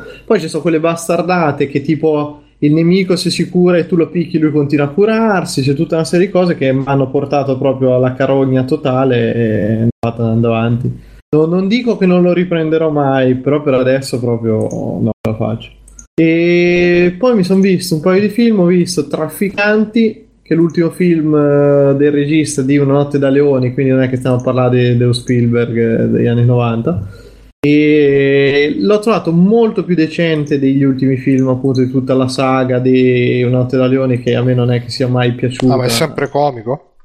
No, no, diciamo che prende, prende spunto da una storia vera in cui che racconta praticamente la storia di due, uno un mezzo trafficone che appunto traffica in armi, un altro che mh, passa dal fare massaggi a decidere di svoltare a vita mettendosi in società con quest'altro personaggio. I due protagonisti sono Jonah Hill, che è il ciccione di Superbad, e l'altro è Miles Teller, che è quello che ha fatto Whiplash. E niente, praticamente racconta di come questi due scalano la, fanno praticamente la scalata all'arma- all'armare vari prima, prima soldati americani fino ad arrivare al governo con tutti i problemi di sorta. E il film è carino perché è abbastanza comunque godibile la storia originale, però non, non- non brilla mai né per commedia, che comunque è abbastanza leggero il tono di tutta faccenda, né mai per drammaticità, perché comunque dovrebbero farsi dei problemi, cioè c'è un mezzo un momento in cui loro dovrebbero porre dei dilemmi morali, ma è sempre trattato in una maniera talmente banale che non, non riesce. La parte più debole è il finale, in cui se è una storia vera, boh, io non ho capito, tu traffichi in armi e finisci con delle condanne ridicole, che tipo se faccio vedere il pisello in webcam rischio molto di più, però mm, poi evidentemente... Beh, adesso l'hanno depenalizzato, quindi... Sì, appunto, però la legge americana sul traffico di armi e sugli illeciti, perché poi in produzione di documenti falsi, eccetera, deve essere ancora meno grave di, di questo per loro. Oh, mh, dura due orette, non, non lo so se consigliarvelo o meno. Se proprio non ci avete altro, dategli un occhio, però non è, è lavoro. E ho visto anche The, The Shallows, che sarebbe Paradise Beach in italiano, che racconta la storia di questo personaggio che è la Blake eh, Lively, che finisce praticamente nella ricerca del- delle sue origini, del contatto con la madre scomparsa, della, della spiaggia sparita, no, non è sparita la spiaggia, è sempre stata lì, la spiaggia nascosta dove era stata la madre. Sembra E- l'Amaro Montenegro. sì, ma, ma è un po' la storia quella, e lei deve andare da sola in questo posto a fare non si sa cosa, fa parte un po' di quel genere, io li chiamo i film eh, di gente che se lo merita, quello 127 ore, quell'altro come Into the Wild, cioè gente che merita di fare una finaccia perché se, se le procura, cioè proprio se le cerca in tutti i modi possibili e immaginabili. Per, per fare una finaccia, sfortunatamente lei non ci riesce perché finisce ovviamente portata dalla marea su uno scoglio con uno squalo che, che le dà la caccia, lo squalo intelligentissimo che fa le, le manovre proprio assurde. Boh, anche questo a me mi ha rotto i coglioni dopo poco, nel senso che mh, sì, li guardi perché ti dico spero di vederla mangiata dallo squalo dopo 5 minuti, però no, segue tutta una serie di faccende, lei che cerca di capire come arrivare su altro scoglio, come si deve cucire la ferita, come... E solo che c'è sto squalo, la- il bello del film è che lo squalo ogni inquadratura cresce, alla fine tipo è grosso quanto un palazzo, è una roba immensa, lei riuscirà in qualche maniera a cavarsela, boh. Non, non rie- un primo piano del culo e l'altro. Sì, l'hai visto te Fabio? Certo. Sì, diciamo che ecco, le, le inquadrature ginecologiche meritano, però boh, il film l'ho trovato veramente eh, oscio e non, non riesce a metterti quella tensione che ti dovrebbe mettere un film appunto su una persona intrappolata, un po' perché sto squalo io almeno non l'ho mai sentito come una reale minaccia se non quando la gente proprio... Poi c'è un pezzo però bellissimo, lì, lì ho proprio riso di gusto quando non si sa perché a un certo punto lei nota che sulla spiaggia davanti a lei c'è un ubriacone, cioè c'è uno svenuto. Questo si alza che è un ubriacone con la bottiglia di tequila ancora dentro la tasca de- dei pantaloni praticamente. E lei gli fa dei gesti tipo, "Eh, guarda, aiuto, aiuto. Gli indica il- lo zaino che lei ha, che ha con sé per eh, tipo prendi il telefono, aiutami. Lui ovviamente ubriachissimo glielo fotte. Poi non si sa perché va a fare una passeggiata nell'acqua e viene ovviamente mangiato. Ma è una scena talmente assurda e talmente Beh, senza scusami, senso. lui nell'acqua non vede qualcosa per andarlo a prendere. Mi risulta che lui veda qualcosa. Sì, ma non ha senso, cioè perché sto ubriacone a un certo punto deve andare a fare sto Non ha senso il film, surf, Mirko, non ha senso il film in generale. Cioè, se vai ad attaccarti a una scena del genere, No, ma perché, perché per me è talmente grottesco il fatto del messicano ubriaco che sta lì per generare la, la scena in cui lei potrebbe avere un aiuto, invece è soltanto uno stronzo che vuole fotterla quando è lei la cogliona di essersi cacciata in questa situazione. Dopo che due gli hanno detto, oh guarda amica mia, che qui è pericoloso, sì sì io me la cavo, non ho, non ho problemi, e dopo due secondi finisce questa situazione che appunto dopo ti dico, ora il film se l'è meritato, però doveva, doveva morirci, peccato che non, non succeda. E niente, chi, chi ci è Ma rimasto? Mirko, è convinto che è vero sto film, eh, perciò No, però, però oh, ascolta, 127 ore e Into the Wild sono veri, eh. però Into the Wild ho goduto alla fine. Comunque Ah, dice, dice Andamind che l'ubriacone voleva Sì, sì, la tavola da surf. la, eh, la tavola da surf che stava a Rio. Vabbè. E Davide, tu hai già parlato, chi c'è rimasto? No, e se rimangono 5 minuti volevo consigliarvi un'altra roba, se... non lo so, Simone posso? Il culo che alla fine Basta che non sia 2000. For Honor, basta che non sia For Honor. No, no, vi volevo consigliare un film, un documentario in realtà. Ma come visto- si chiama il seguito? For Honor The Making Honor? No, Five no. Honor, questo- dai, avanti con le cazzate. Via. Five Honor. No, vi volevo consigliare, dopo che è successo, insomma, il fatto di Tiziana Cantone, un po' per, eh, diciamo, per elaborare il lotto, e mi era venuto voglia di rivedermi Hot Girls Wanted, che non so se l'ho mai consigliato qui, se non l'ho consigliato ve lo consiglio. che detta così pare il titolo di un porno, però. Sì, no, è un documentario sulle ragazze de- che, che si mettono a fare porno, diciamo, in questi ultimi tempi, che insomma sono un po' carne da macello perché eh, la carriera dura mezzo, mezza settimana, li sostituiscono subito con internet, eccetera, eccetera. Invece questo After Porn Ends L'ho visto è, anch'io. è sempre... Ah, beh, allora quando vuoi... Sì, sì. Di pure anche tu, è un documentario sulle pornostar, però de- più degli anni 70, 80 fino a 90, primi 2000 qualcosina e quindi eh, fa- mh, diciamo che tratta un periodo diverso del porno, quando ancora c'era il porno al cinema, ancora si facevano le trame e tutto il resto, insomma non è come oggi, però paradossalmente forse oggi c'è meno stigma sociale verso chi fa porno, mentre invece all'epoca eh, sì, magari mh, Oh, ma professionalmente... sei sicuro che Hot Girls Wanted non avevi già parlato? Mi sa che l'ho sempre segnato, però non ne ho parlato. Comunque questo lo consiglio anche quello, se non lo non consiglio. No, non era per, per sbrigare, eh, non era per farti sbrigare, era semplicemente che non mi No, no, vabbè, comunque lo, lo riconsiglio, diciamo. E questo qui, ehm, appunto, era un'epoca dove professionalmente le pornostar magari erano anche un po' più tutelate, forse perché comunque sia non c'era il macello che c'è adesso.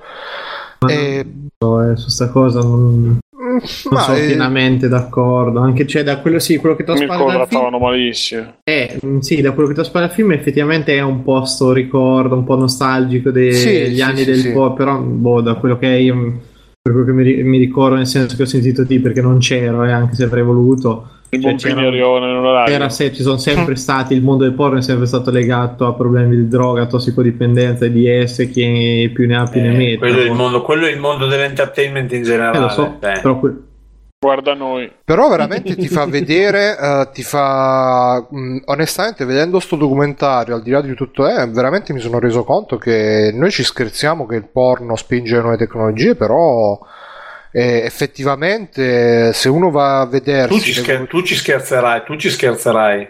E invece... Io- No, però effettivamente le videocassette, eh, eh, videocassette porno, DVD porno, internet porno, quindi veramente è la testa di ponte, per non dire altro, di, di- di- di tutte le nuove tecnologie del mondo del, dell'entertainment. Comunque, insomma, eh, è un documentario che segue diverse pornostar, sia maschili sia femminili. e ovviamente, quelle maschili se- si ricordano tutte l'esperienza col sorriso sulle labbra, quelle femminili molto meno, a parte una che è una direttrice, si chiama eh, una direttrice, una, una regista, Nina Hartley.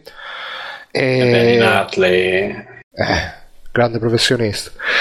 E Anche delle invece- scene di lesbo con delle giovani che sono abbastanza notevoli. Mm, No, io non conosco perché io sono uno di quelli che sui siti porno cerca Lo conosci ma non lo guardi. No, cerca l'amateur- cioè a me quando incominciano a essere robe diciamo più elaborate, Bru- Bru- Bruno fa ma non usa come sulle droghe. infatti. E quindi insomma fa vedere un po' un, un ampio spettro di esperienze, c'è il, l'ex attore porno che guarda un po' con nostalgia ai tempi del passato, si ricorda anche delle attrici con cui magari fa capire che ci poteva essere qualcosa di più, invece poi alla fine non è andata così, e che oggi vive magari un po', un po' solitario, un po' così, però alla fine se la cavicchia. E c'è quello che oggi è un padre di famiglia, c'è quella che magari forse è la più riconoscibile, Asia Carrera, che è un po' inciccionita, anzi abbastanza inciccionita, è andata a vivere nel deserto perché se no poi la riconoscevano tutti quanti. C'è un'altra che è un po' più svampita, poi ci sono quelle che hanno riscoperto la, la fede, sono diventate super cristiane super cristiane, eccetera, eccetera. Quindi è un, un bello spettro di. eh, beh, per me è interessante perché alla fine mh, sono comunque robe interessanti che più o meno teniamo È un sempre po' come vedere Selena al supermercato, insomma. Ma guarda, eh, per No, me. lo dico alla fi- perché io Selena l'ho incrociata parecchie volte al supermercato con figli, con figlio in braccio, quindi Ah, pensavo scherzare. Gliel'hai lanciato no, no, no, Tu per salutarla subito. Ma gliel'hai lanciato lo sguardo del tipo io so che sei... eh, ma è troppo vecchia, io per conto E con le vecchie non ce la faccio, è inutile. Allora, quando c'era 40 anni adesso? Eh, ne ha sempre più di me, eh, se ne avesse anche Sempre 35 uno un giorno più in più sarebbe più vecchia. eh. Ah, ho capito. E no, dicevo comunque interessante vedere questo, perché alla fine il porno è comunque una, una parte della nostra cultura che un po' tendiamo sempre a, tenere ai margini, appunto mh, come è successo anche, mo non voglio aprire tutto quanto, però eh, come è successo anche nel caso della Tiziana Cantone, c'è sempre quella cosa un po' che non si riesce a parlare apertamente di chi fa ste cose perché c'è sempre un po' quella roba un po' pruriginosa, un po' di... eh, quindi è interessante vedere queste persone, diciamo, al di là del, del loro, tra virgolette, no, tra virgolette, al, al di là della loro professione, di quello per cui sono famosi, vedere un po'. E, e fa vedere diverse, diverse sfumature perché alla fine tutti i vari attori intervistati, ognuno ha una storia diversa, anche se ripeto c'è un po' la tendenza che le femmine la ricordano un po' con, un po' con tristezza, invece i maschi la ricordano un po' con, eh, anzi con molta nostalgia. E l'unica cosa che mh, potrei dire è molto interessante, dura un'ora e mezza, è molto anche eh, diciamo obiettivo, oggettivo come per quanto può possa essere un documentario, nel senso che non, non è come i documentari di Michael Moore per dire l'estremo opposto che va lì già col cazzo duro, ah, e qua i politici vaffanculo, cioè ti fa vedere Certo che fare il paragone, cioè il documentario a cazzo duro con, con- col porno, vabbè, insomma. Eh, lo so. Vabbè, vabbè. E quindi l'unica cosa che manca, secondo me, è che molto spesso durante queste interviste ne parlano magari di parti un po' spinti con presenza di droga, oppure parlano di eh, carriera media che dura pochissimo e poi ti trovi col culo per terra, eccetera, eccetera. Però questi sono tutti argomenti che vengono per terra, solo- non per aria, strano.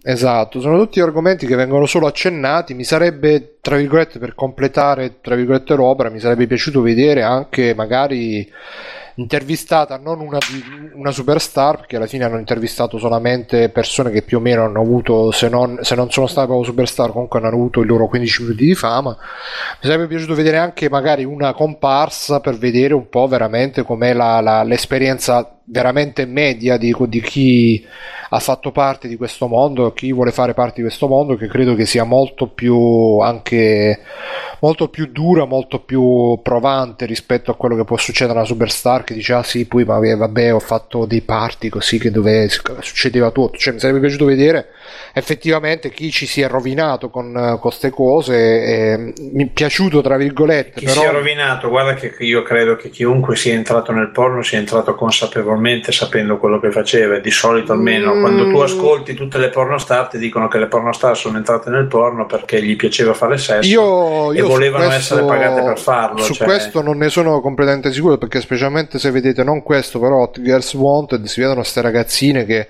partono tutte che ah, eh, sono sicura che io diventerò la, la prossima superstar e, e si vede comunque che chi invece le ingaggia sa già che in media 9 su 10 è un po' come la, storia dei giochi indie che tutti partono che ah, io sarò il prossimo notch e invece poi 9 su 10 stanno a, a fare un po' diciamo il giochino Immagina la, la Quindi gente chi che veste i parte panni a- di schicchi nel mondo dei giochi indie. cioè. I- Immagina la gente che parte a fare i giochi indie pensando io sarò la prossima superstar del porno. Quello sarebbe un genio. E quindi ve lo consiglio, secondo me è molto interessante. e mi sa che mi vedrò anche su Netflix. eh, Tra l'altro, questo l'ho trovato su Netflix tra i raccomandati di Hot Guest Wanted. Su Netflix ce ne stanno diversi documentari su ste robe qua. Credo che magari me ne vedrò anche qualcun altro. Tra l'altro sta in uscita uno su Amanda Knox che sarei molto inter- sarò molto interessato a vederlo. Vediamo, vediamo, dai. Ci siamo? Mhm.